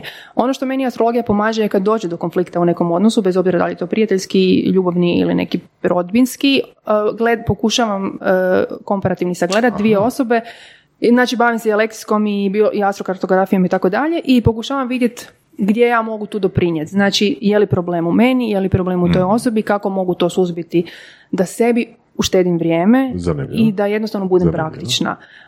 Ne želim ništa, ne prognoziram u astrološkim svojim stvarima i tako dalje, ali kažem, ako mi treba nešto za firmu, za određeni dan i tako dalje, pogledam u tišini, a opet za to treba znanje isto koji za Photoshop i za puno drugih stvari.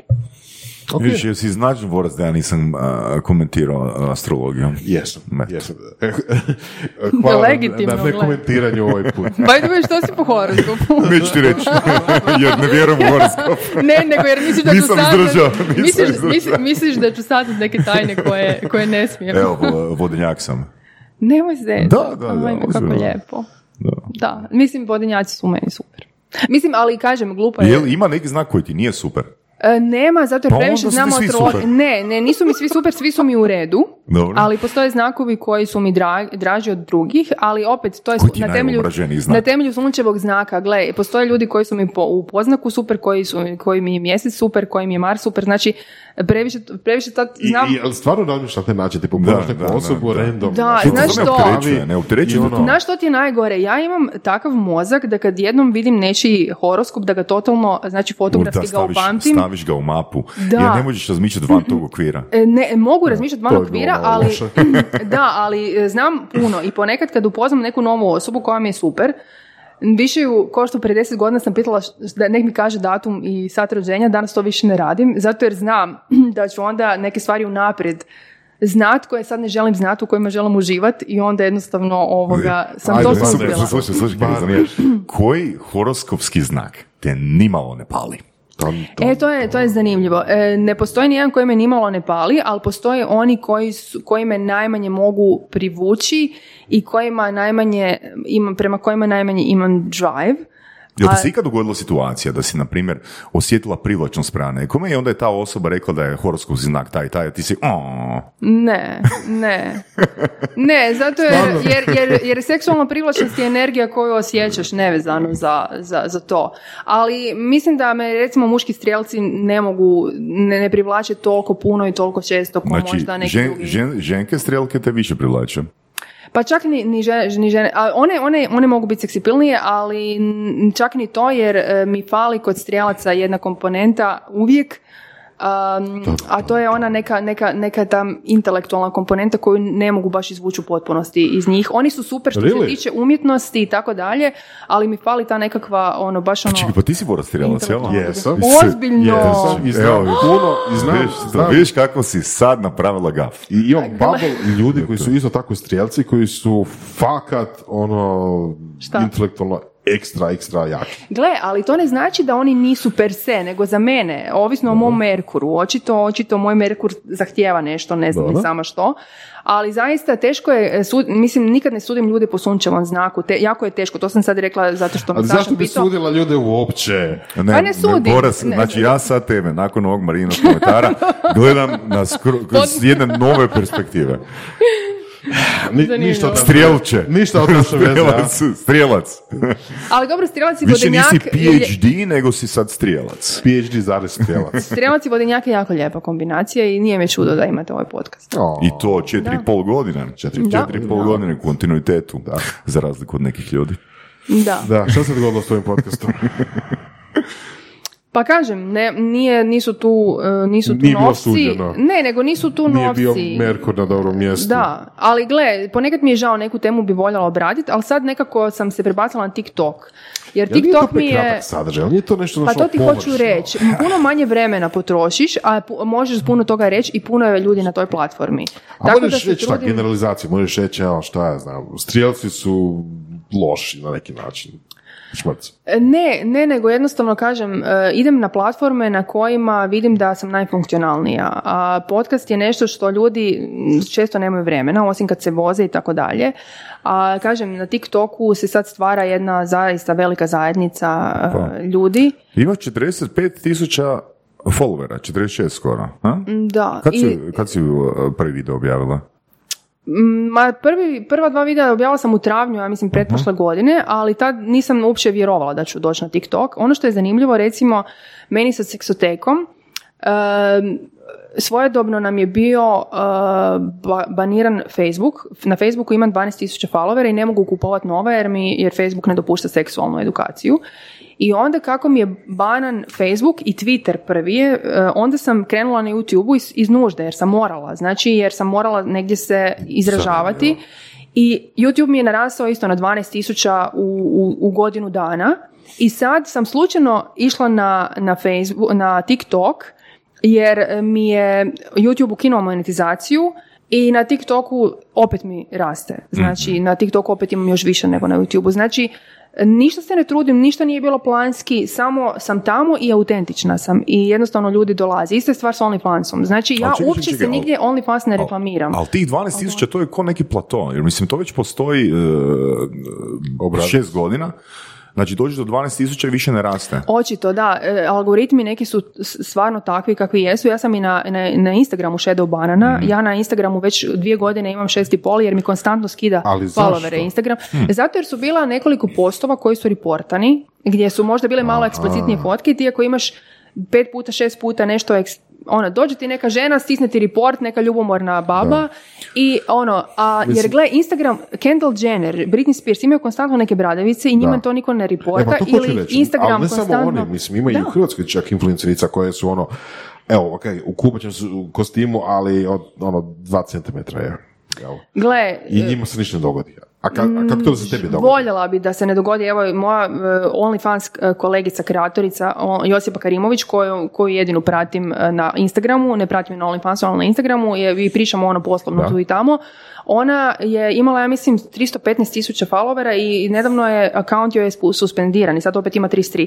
Znači katastrofa. Katastrofa je što Instagram radi nekim ljudima u odnosu na celebritije koji baš- imaju milijunske followere. Znači, Nepravedno. algoritam totalno nepravedan. I za sad, kažem, TikTok je ok, ali i taj algoritam će se isto tako uvući i u, u TikTok svoje vremeno, zato je sad pametno ulagati u, u TikTok. Što znači ulagat u TikTok? Vrijeme je energiju. Nije li, nije li e, već e, došlo do nekih promjena u algoritmu TikToka? Je, dolazi svaki dan. Mhm. Dolazi svaki dan i baš se vide promjene, osjećaju se. Isto kao i na OnlyFansu, isto svaki čas nešto mijenjaju. Znate da ono bilo prije 5-6 mjeseci, banke su napravile pritisak na OnlyFans i kao više ne smije biti uopće eksplicitnog sadržaja. I onak, ja sam, ja, meni su se počeli onak ljudi javljati iz cijele Hrvatske, ja nisam ni okom trepnula, ja sam rekla nemoguće, ovo će, ovo će kratko trajati jer je platforma koja je jedini- previše uložila i to i banke nisu normalne, ali da su imali pritisak, jesu, i tekako imali. Zato kažem, ono, svi platforme koje žele ono, na te kriptovalute koje su najnezavisnije, iako kažem, nažalost, svijet funkcionira tako kako funkcionira i nije lako. Da, to mi zvuči kao da će se kad tad, vjerojatno jako brzo, stvoriti neka platforma koja funkcionira baš tako kako si ti rekla. Znači idemo na kriptovalute, idemo biti neovisni o a, pravilima koje, koje današnji društveni mediji jel, imaju, specifično možda za seksualne teme, jel? Um, to, to ne mogu znati. Ja znam da sam ja prije 7 godina i nekolicini tih poduzetnika, uključujući uh, Cetojeviću, rekla Opet nešto ovaj vezano... Da, vezano za, za platformu protiv, poput OnlyFansa, da, da bude nešto tako i, i znaš ono, pitala sam ih zašto, zašto ne može postojati to, to i to, Da. Ali nisam imala ljude koji će to sprovesti tehnički, isto kao što danas nagovaram neke te svoje suradnike, koje, mislim suradnike, te likove koji me kuže, da napravimo porno sajt samo za žene i to je nešto što, znači u što treba ulagati vrijeme i nešto Ali novca to će biti boom. ali ja bi to htjela ja da mogu, znači ne tipa nešto soft poput Erika Luz, nego ja baš kažem, ja, ja dobivam masu autentičnih tih videa kakve ja želim od muškaraca i to je ono što, što bi palilo i mnoge druge žene, ali jednostavno nemam, ja u Hrvatskoj jako teško mogu naći ljude za suradnju, jer ne želim neko ko puno priča, a malo daje, nego želim neko ko će stvarno uložiti svoje vrijeme. Super, sad nećeš Cvetojevića spomenuti. A pa, so, e, sad se, by the way, sad se Saša smije to jer već ga interne prca, ok. fore, to su već Da, fore i ono traje ali, već ali sad sam se sjetila ono što sam htjela reći ono na početku kad sam zaboravila ovoga. Htjela sam reći da mi se javlja puno ljudi za suradnje i odbijam tih dosta, e, do- tipa ne znam, na A svaki... vrste suradnje su? Pa ima svakakvih, tipa, Tipa- za reklamiranje nekakvih tableta za, erek- za erekciju, pa ne znam, pa neka nova emisija koja bi mogla ići na toj toj televiziji, Aha, pa da ja budem kao dio produkcije, pa ne znam, onda za seksualne igračke, neki, uglavnom svašta, svašta ima. I um, moram vidjeti da osoba e, to što radi, radi zbog svrhovitosti i zato što vidi nekakvu e, ljudsku vrijednost u tome što će raditi a ne da ide samo zbog love ili zato što mene osobno želi odvesti u krevet. Nažalost, e, osam od deset takvih pokušaja su ove druge, nažalost. I tu, tu sam jako oprezna. E, Znači, pazim s kim surađujem, e, mogu procijeniti ljude dosta brzo i nemam vremena za, za, ono, za nekakve ljude koji će imati jako puno priča, a malo konkretnih stvari. Ok. Želite za svoj brand privući mladu generaciju koja provodi vrijeme u virtualnim svjetovima? Equinox je platforma koja omogućuje kreiranje multimedijalnog, gamificiranog sadržaja kroz tehnologiju proširene stvarnosti. Stvarajmo virtualne svjetove zajedno. www.equinox.vision Ali, ali vidim budućnost seksualnosti i to mi je žao što ne nalazim ljude u Hrvatskoj, nažalost, e, koji su spremni uložiti e, svoje vrijeme i svoj novac u nešto što bi im moglo kroz pet godina donijeti ogromnu zaradu. To je baš neobično. Mislim, znam da u Hrvatskoj postoje developeri koji rade za porn industriju i to ozbiljno rade, znači ne ono tipa povremeno, nekao full time posao i, i super žive od toga. Društvo je totalno konzervativno i oni to uglavnom ne smiju reći okolini, ali znam da Mhm. i postoje i znam da postoje ljudi koji bi mogli uložiti u tako nešto, makar anonimno. Tako E. da ako neko sluša, evo, Ali kužiš, u tome i je fora. a ti ne bi anonimno. Ti ne, Ne, ne, ne, ne, ne, meni je svejedno kako će neko ulagati, ali recimo ima neki muškarac koji je poduzetnik, međutim koji ima ženu i djecu i koji onako kaže, ok, ako ćemo surađivati, ne smijem reći ženi. Sorry, ne, stari, ne možeš Da. surađivati jer ćemo To morat ne ide. napraviti A to sastanak. nije poduzetništvo. Tako je, tako je. Poduzetništvo nije ono sadržaj. Da. Tako je, Da. točno to, ali to je nešto što te njihove žene ne razumiju. I to, i to me najviše, znaš ono, muškarci su bolji, su, su odlični poduzetnici, a njih ne mogu dobiti u nekim projektima upravo zbog njihovih familija koje to ne odobravaju ili ono, neki imaju djecu u školama, još šta će sad reći ako će moj tat, ja kao tata kako ću imati porno sajt s tobom jednog dana. Znaš ono, ali to, to ne znam, ja kažem šta ćemo nekog ubijat, šta ćemo raditi nešto, nešto što, što prijeti čovečanstvu, ne razumijem. U čemu je problem? Znači samo je stvar mindseta ljudi i tog, tog, tog dvoličnog licemjerja i malograđanštine koje nam je usađeno, usađivano stoljećima i ništa drugo. A, da li želiš pričati o temi a, legalizacije prostitucije? Pa ja sam otvorena za apsolutno sve teme. Mislim, koliko ja znam, a stvarno nije baš da pratim to područje jako puno, znam da recimo Australije ili barem dijelovi Australije a, su legalizirani i znam da se nešto pričalo o tome u Njemačkoj, je tako? Što nije i u, i u, ovaj, u Nizozemskoj isto. U. Nizozemskoj, barem u Amsterdamu je, Da. ali možda, možda ostatak Nizozemski imao drugačije pravila, oni su mm Amsterdam imao poseban. Koje je tvoje mišljenje o tome? Gle, ja sam prije, do prije pet godina bila ono totalno za legalizaciju prostitucije i, i ono, danas sam u jednoj mjeri, međutim, gle, što sad znači prostitucija? Prostitucija bi bila fair da, da, tu, da to radi muškarci i žene. Međutim, prije nego prostitucija u svijetu postane legalizirana, ja mislim da, ćemo, da će roboti početi tu funkciju raditi, ko što je u Spielbergovom filmu Artificial Intelligence, gdje imamo Gigola Joa u koju, koje glumi um, Jude Law, to sam spomenula u jednoj svojoj kolumni, znači to je užasno zgodan muškarac kojeg je napravila njena um- umjetna inteligencija i on zadovoljava žene. Mislim da ćemo prije doći do tog stupnja nego gdje će ljudi, gle, prostitucija sama po sebi, ako ti ne možeš birati svoje klijente, je, je grozan posao Da. po meni i ne želim to nikom i m, ne mogu reći da su osjećam sa ženama koje to rade jer to je njihov odabir, ti uvijek možeš čistiti podove, a ne moraš raditi prostituciju. Jesam za legalizaciju pod uvjetom da ti je pruženo zdravstveno i ostalo osiguranje, da si zaštićen od bolesti i tako dalje. Da, ali generalno, kažem, taj posao još uvijek danas nije na onom nivou na kojem bi mogao biti i zbog toga nisam sigurna koliko je uopće, a gle, e, znaš ono, ne znam ni jednu prostitutku, mislim ne znam ni jednu prostitutku osobno, ali ne, ne znam nikog ko je to radio ili ko to radi, a ko je baš sretan i koji nema nekakve komplekse i tako dalje. E, Znači moramo tražiti uzroke zašto ljudi uopće daju svoja tijela za novac, to je prva stvar i moramo krenuti malo dublje.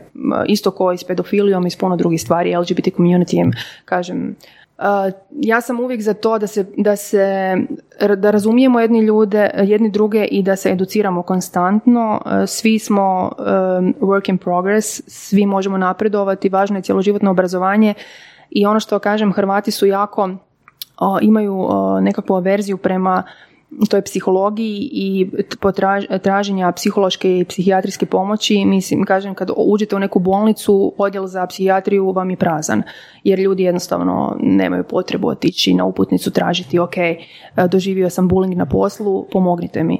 Um, ili nešto, imam problem u vezi, doktorici, šta, šta Nemaju- da radim? Mislim da nemaju svijest da uopće tako nešto može postojati, Tako da neko je. može pomoći. Tako je. Znači Jel? vi možete na uputnicu, zahvaljujući nekakvom, nekakvom problemu životnom, dobiti uputnicu od, od liječnika opće medicine da odite na psihijatriju ili odjel psihologije pojedine bolnice i da besplatno primite pomoć. Da, Uh, ali treba doći do. Moje, moje iskustvo je drugačije. Ja sam baš doživio da jedan za drugim pacijenti ulaze u psihijatrijsku ordinaciju u Varaždinskoj. u Varaždinskoj. da, da. Aha, dobro. Ja, ja znam za zagrebački e, slučaj.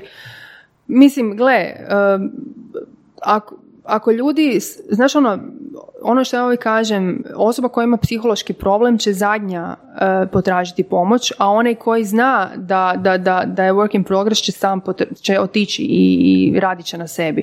Ali kažem, kad to prijeđe jednu granicu, kad ti već imaš nekakvu kliničku dijagnozu, takve, takve bolesnike treba odvesti, ali kažem, obitelji nisu dovoljno informirane, kažem, jako se malo zna o manično depresivnim psihozama, šizofrenijama, jako se malo zna o depresiji čak kao takvoj. I... Ljudi ne znaju prepoznati ništa od toga. Tako, ljudi ne, ne razlikuju e, promjene u hormonalnoj e, strukturi organizma u odnosu na psihičku. Isto tako ne razumiju koliko naš gat, odnosno želudac uzrokuje i, i naše, naše fluktuacije u mozgu i tako dalje. Naš, naš organizam je jedan holistički organizam i element koji se treba proučavati tako, a zapadna medicina ga nažalost tako ne tretira.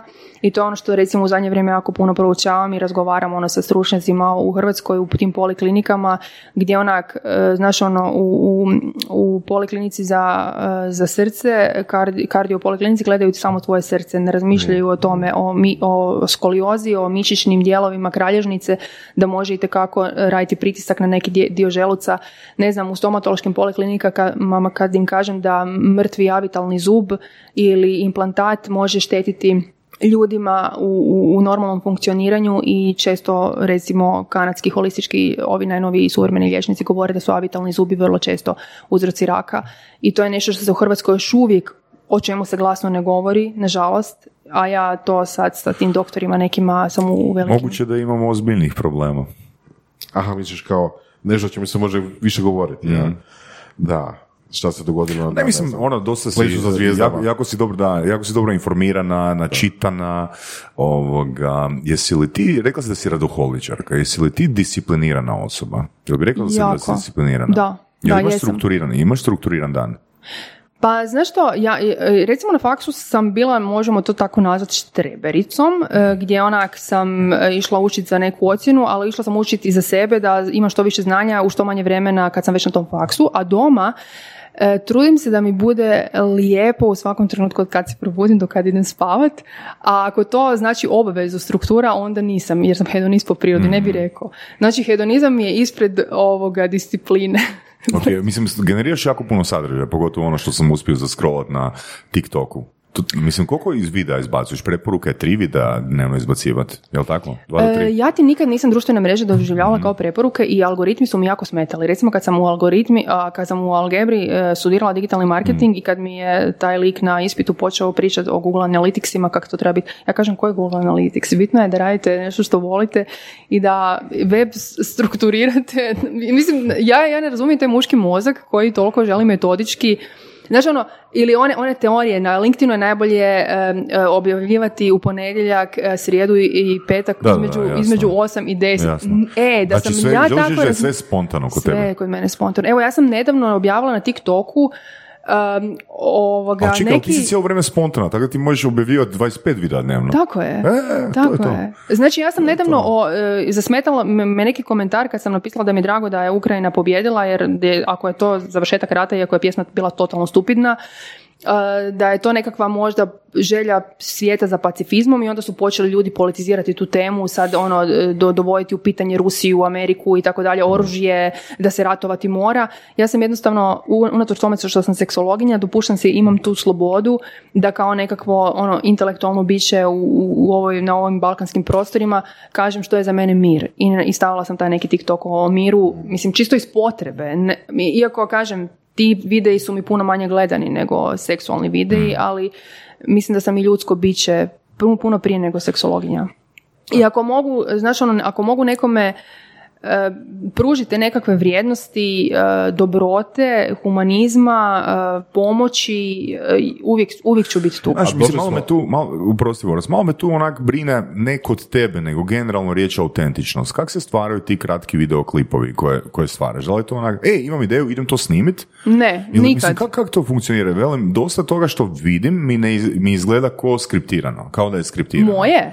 Ne, ne, ne, nisam rekao. Nego, kak ima tu autentičnost ako jel, vidio sam da imaš selfie, vidio sam da imaš selfie, selfie stick. Da, to sam sad donijela. Dobro, ok. I kako kak taj proces izgleda kod tebe? Ono, ej, imam super ideju o čemu želim pričati ili želim prenijeti tu poruku, ili imaš neki plan, nemaš neki plan? Evo. Ne, sad sam, sad sam razmišljala kako ću va- va- ovaj uh, podcast iz, uh, iz vama izreklamirati i kako ću ono... Nama će ona izreklamirati. Da, zašto Pazi, ne? ti to, ona će Da. nama Pa izreklamirati. da, pa mislim, gle, a mislim, ja imam na TikToku više, ono, vi nemate ni TikTok, tako da ono, šta ćete Ja mene? imam 13 dana. E, super.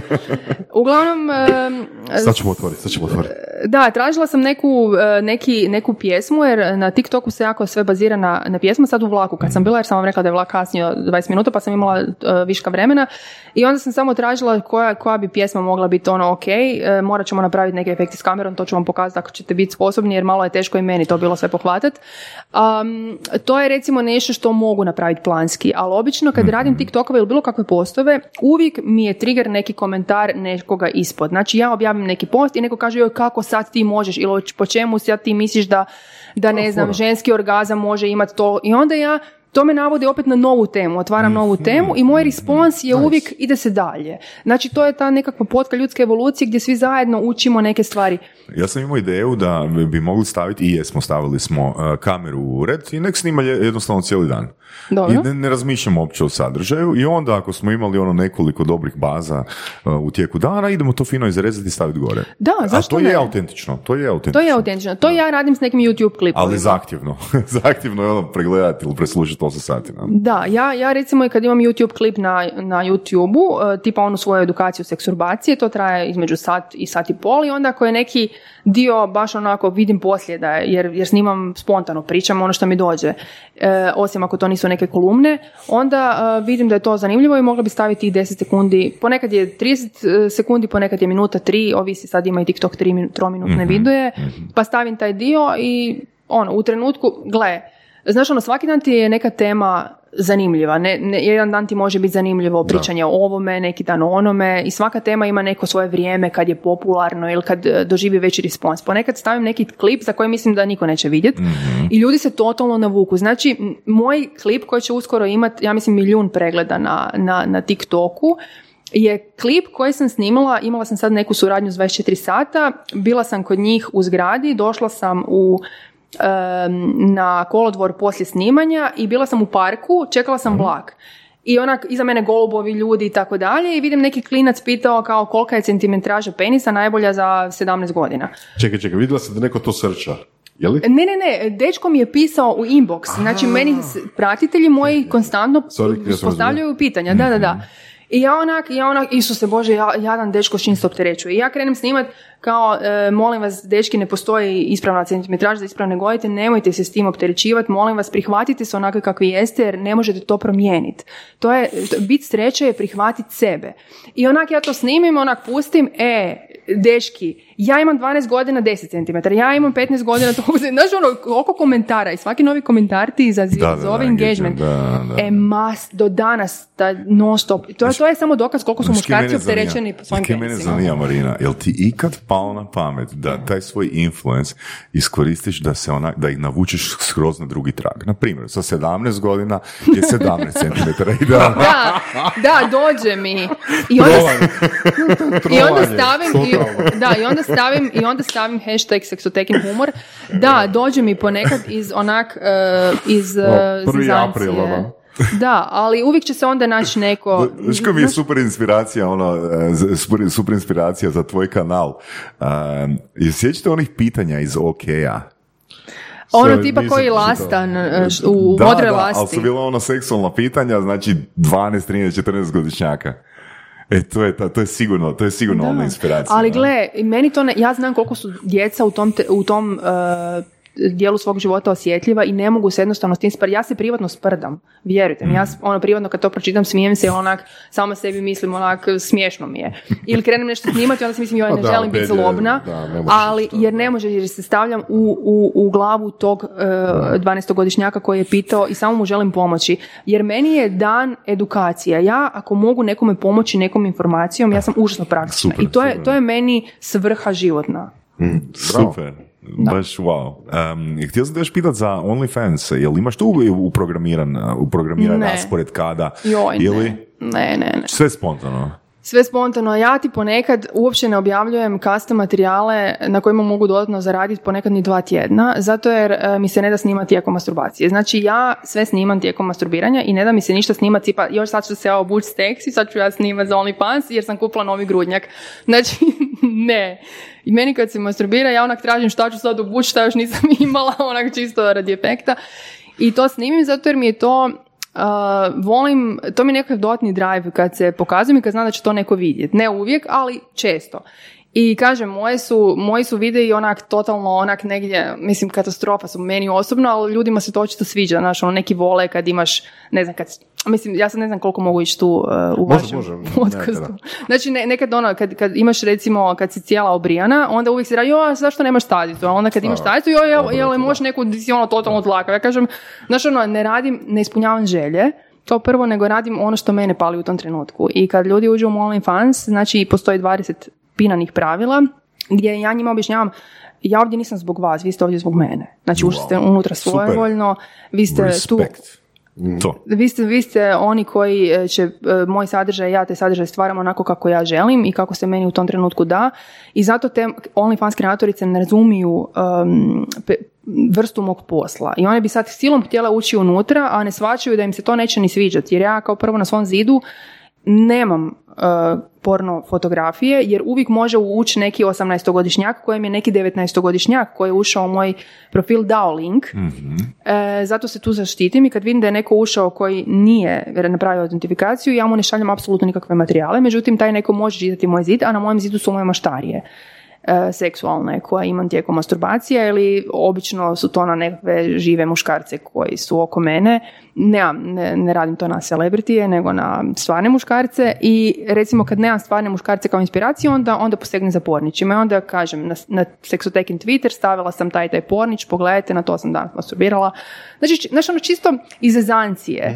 I ono što sam prije par godina osvijestila, ono, Studirala sam, završila sam fakultet, a danas zarađujem od stavljanja porniča, li, linkova na Twitter, ono, kako cool posao, mislim, da bi neko rekao da ću... Čekaj, to samo malo, to su affiliate linkovi?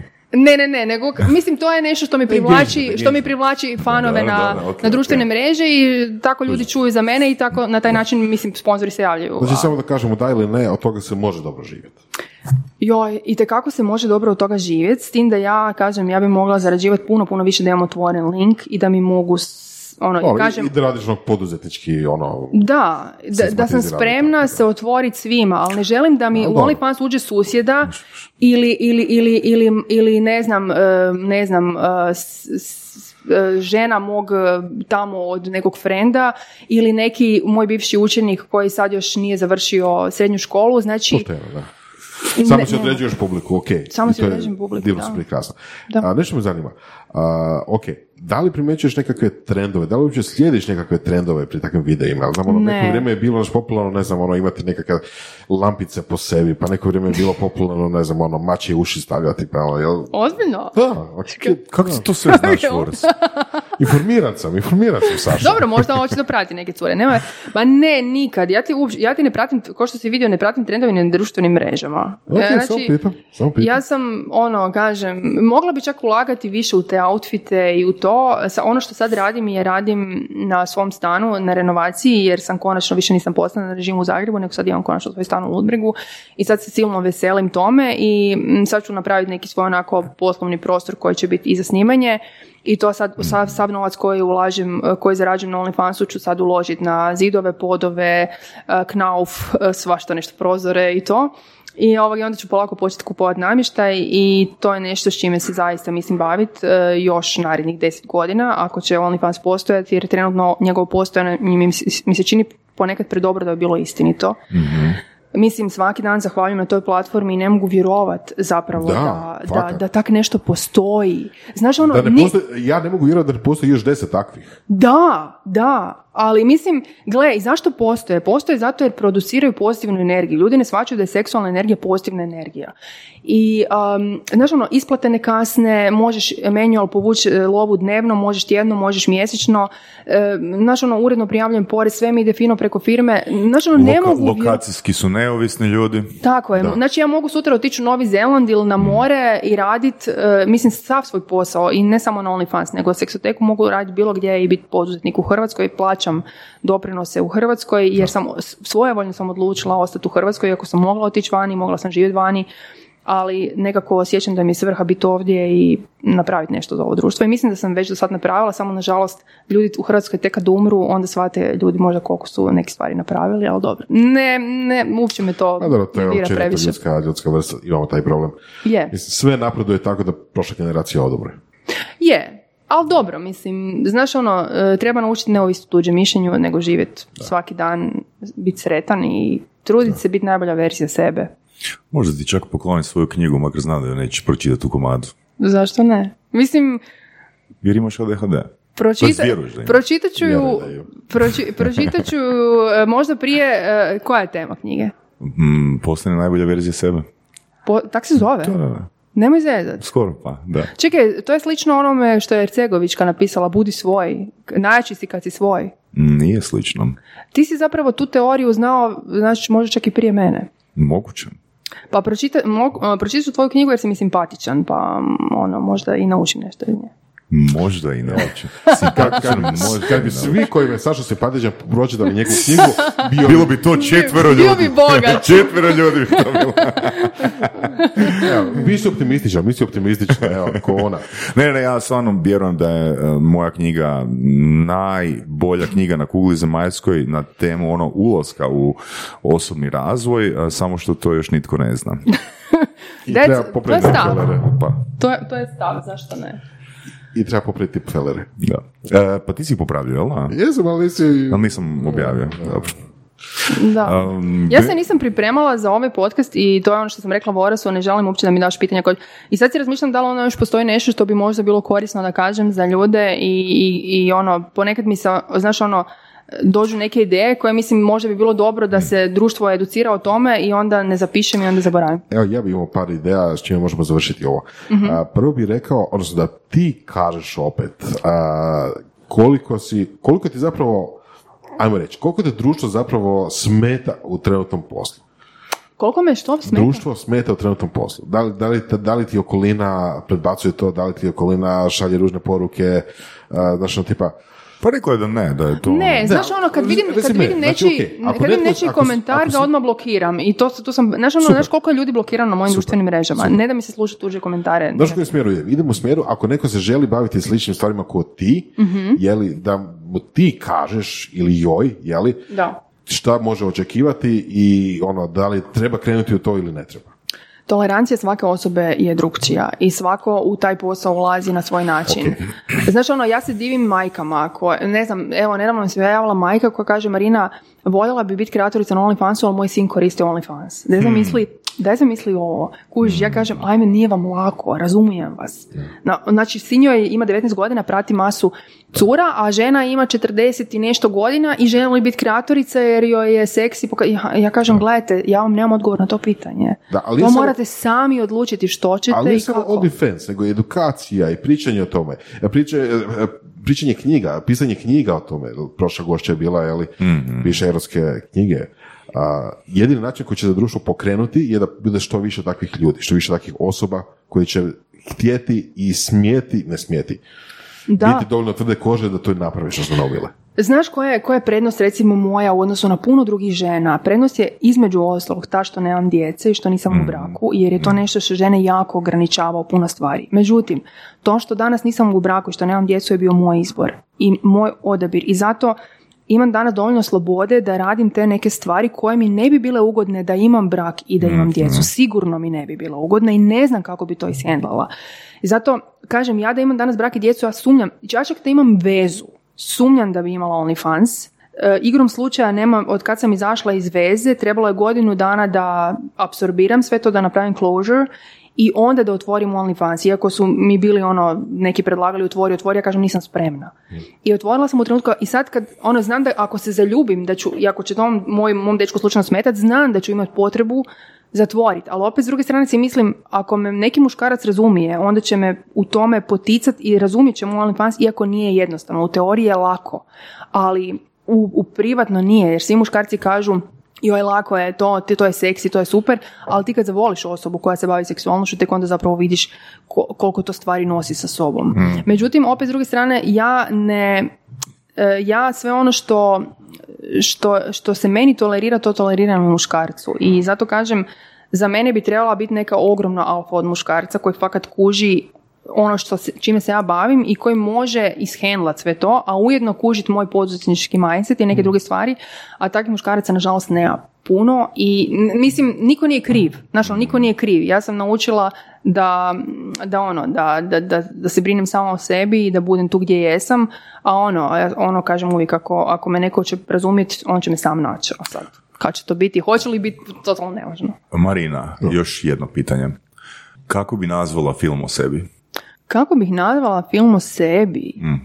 Uh, to, da, to, si mi, to si mi trebala, to, za to bi se trebala možda malo pripremati. Ali ovako na prvu, am, pa da, znaš ono, a gle, šta sad, mogu ti reći neku sintagmu koja je već toliko puta izlizana. Nemoj, nemoj.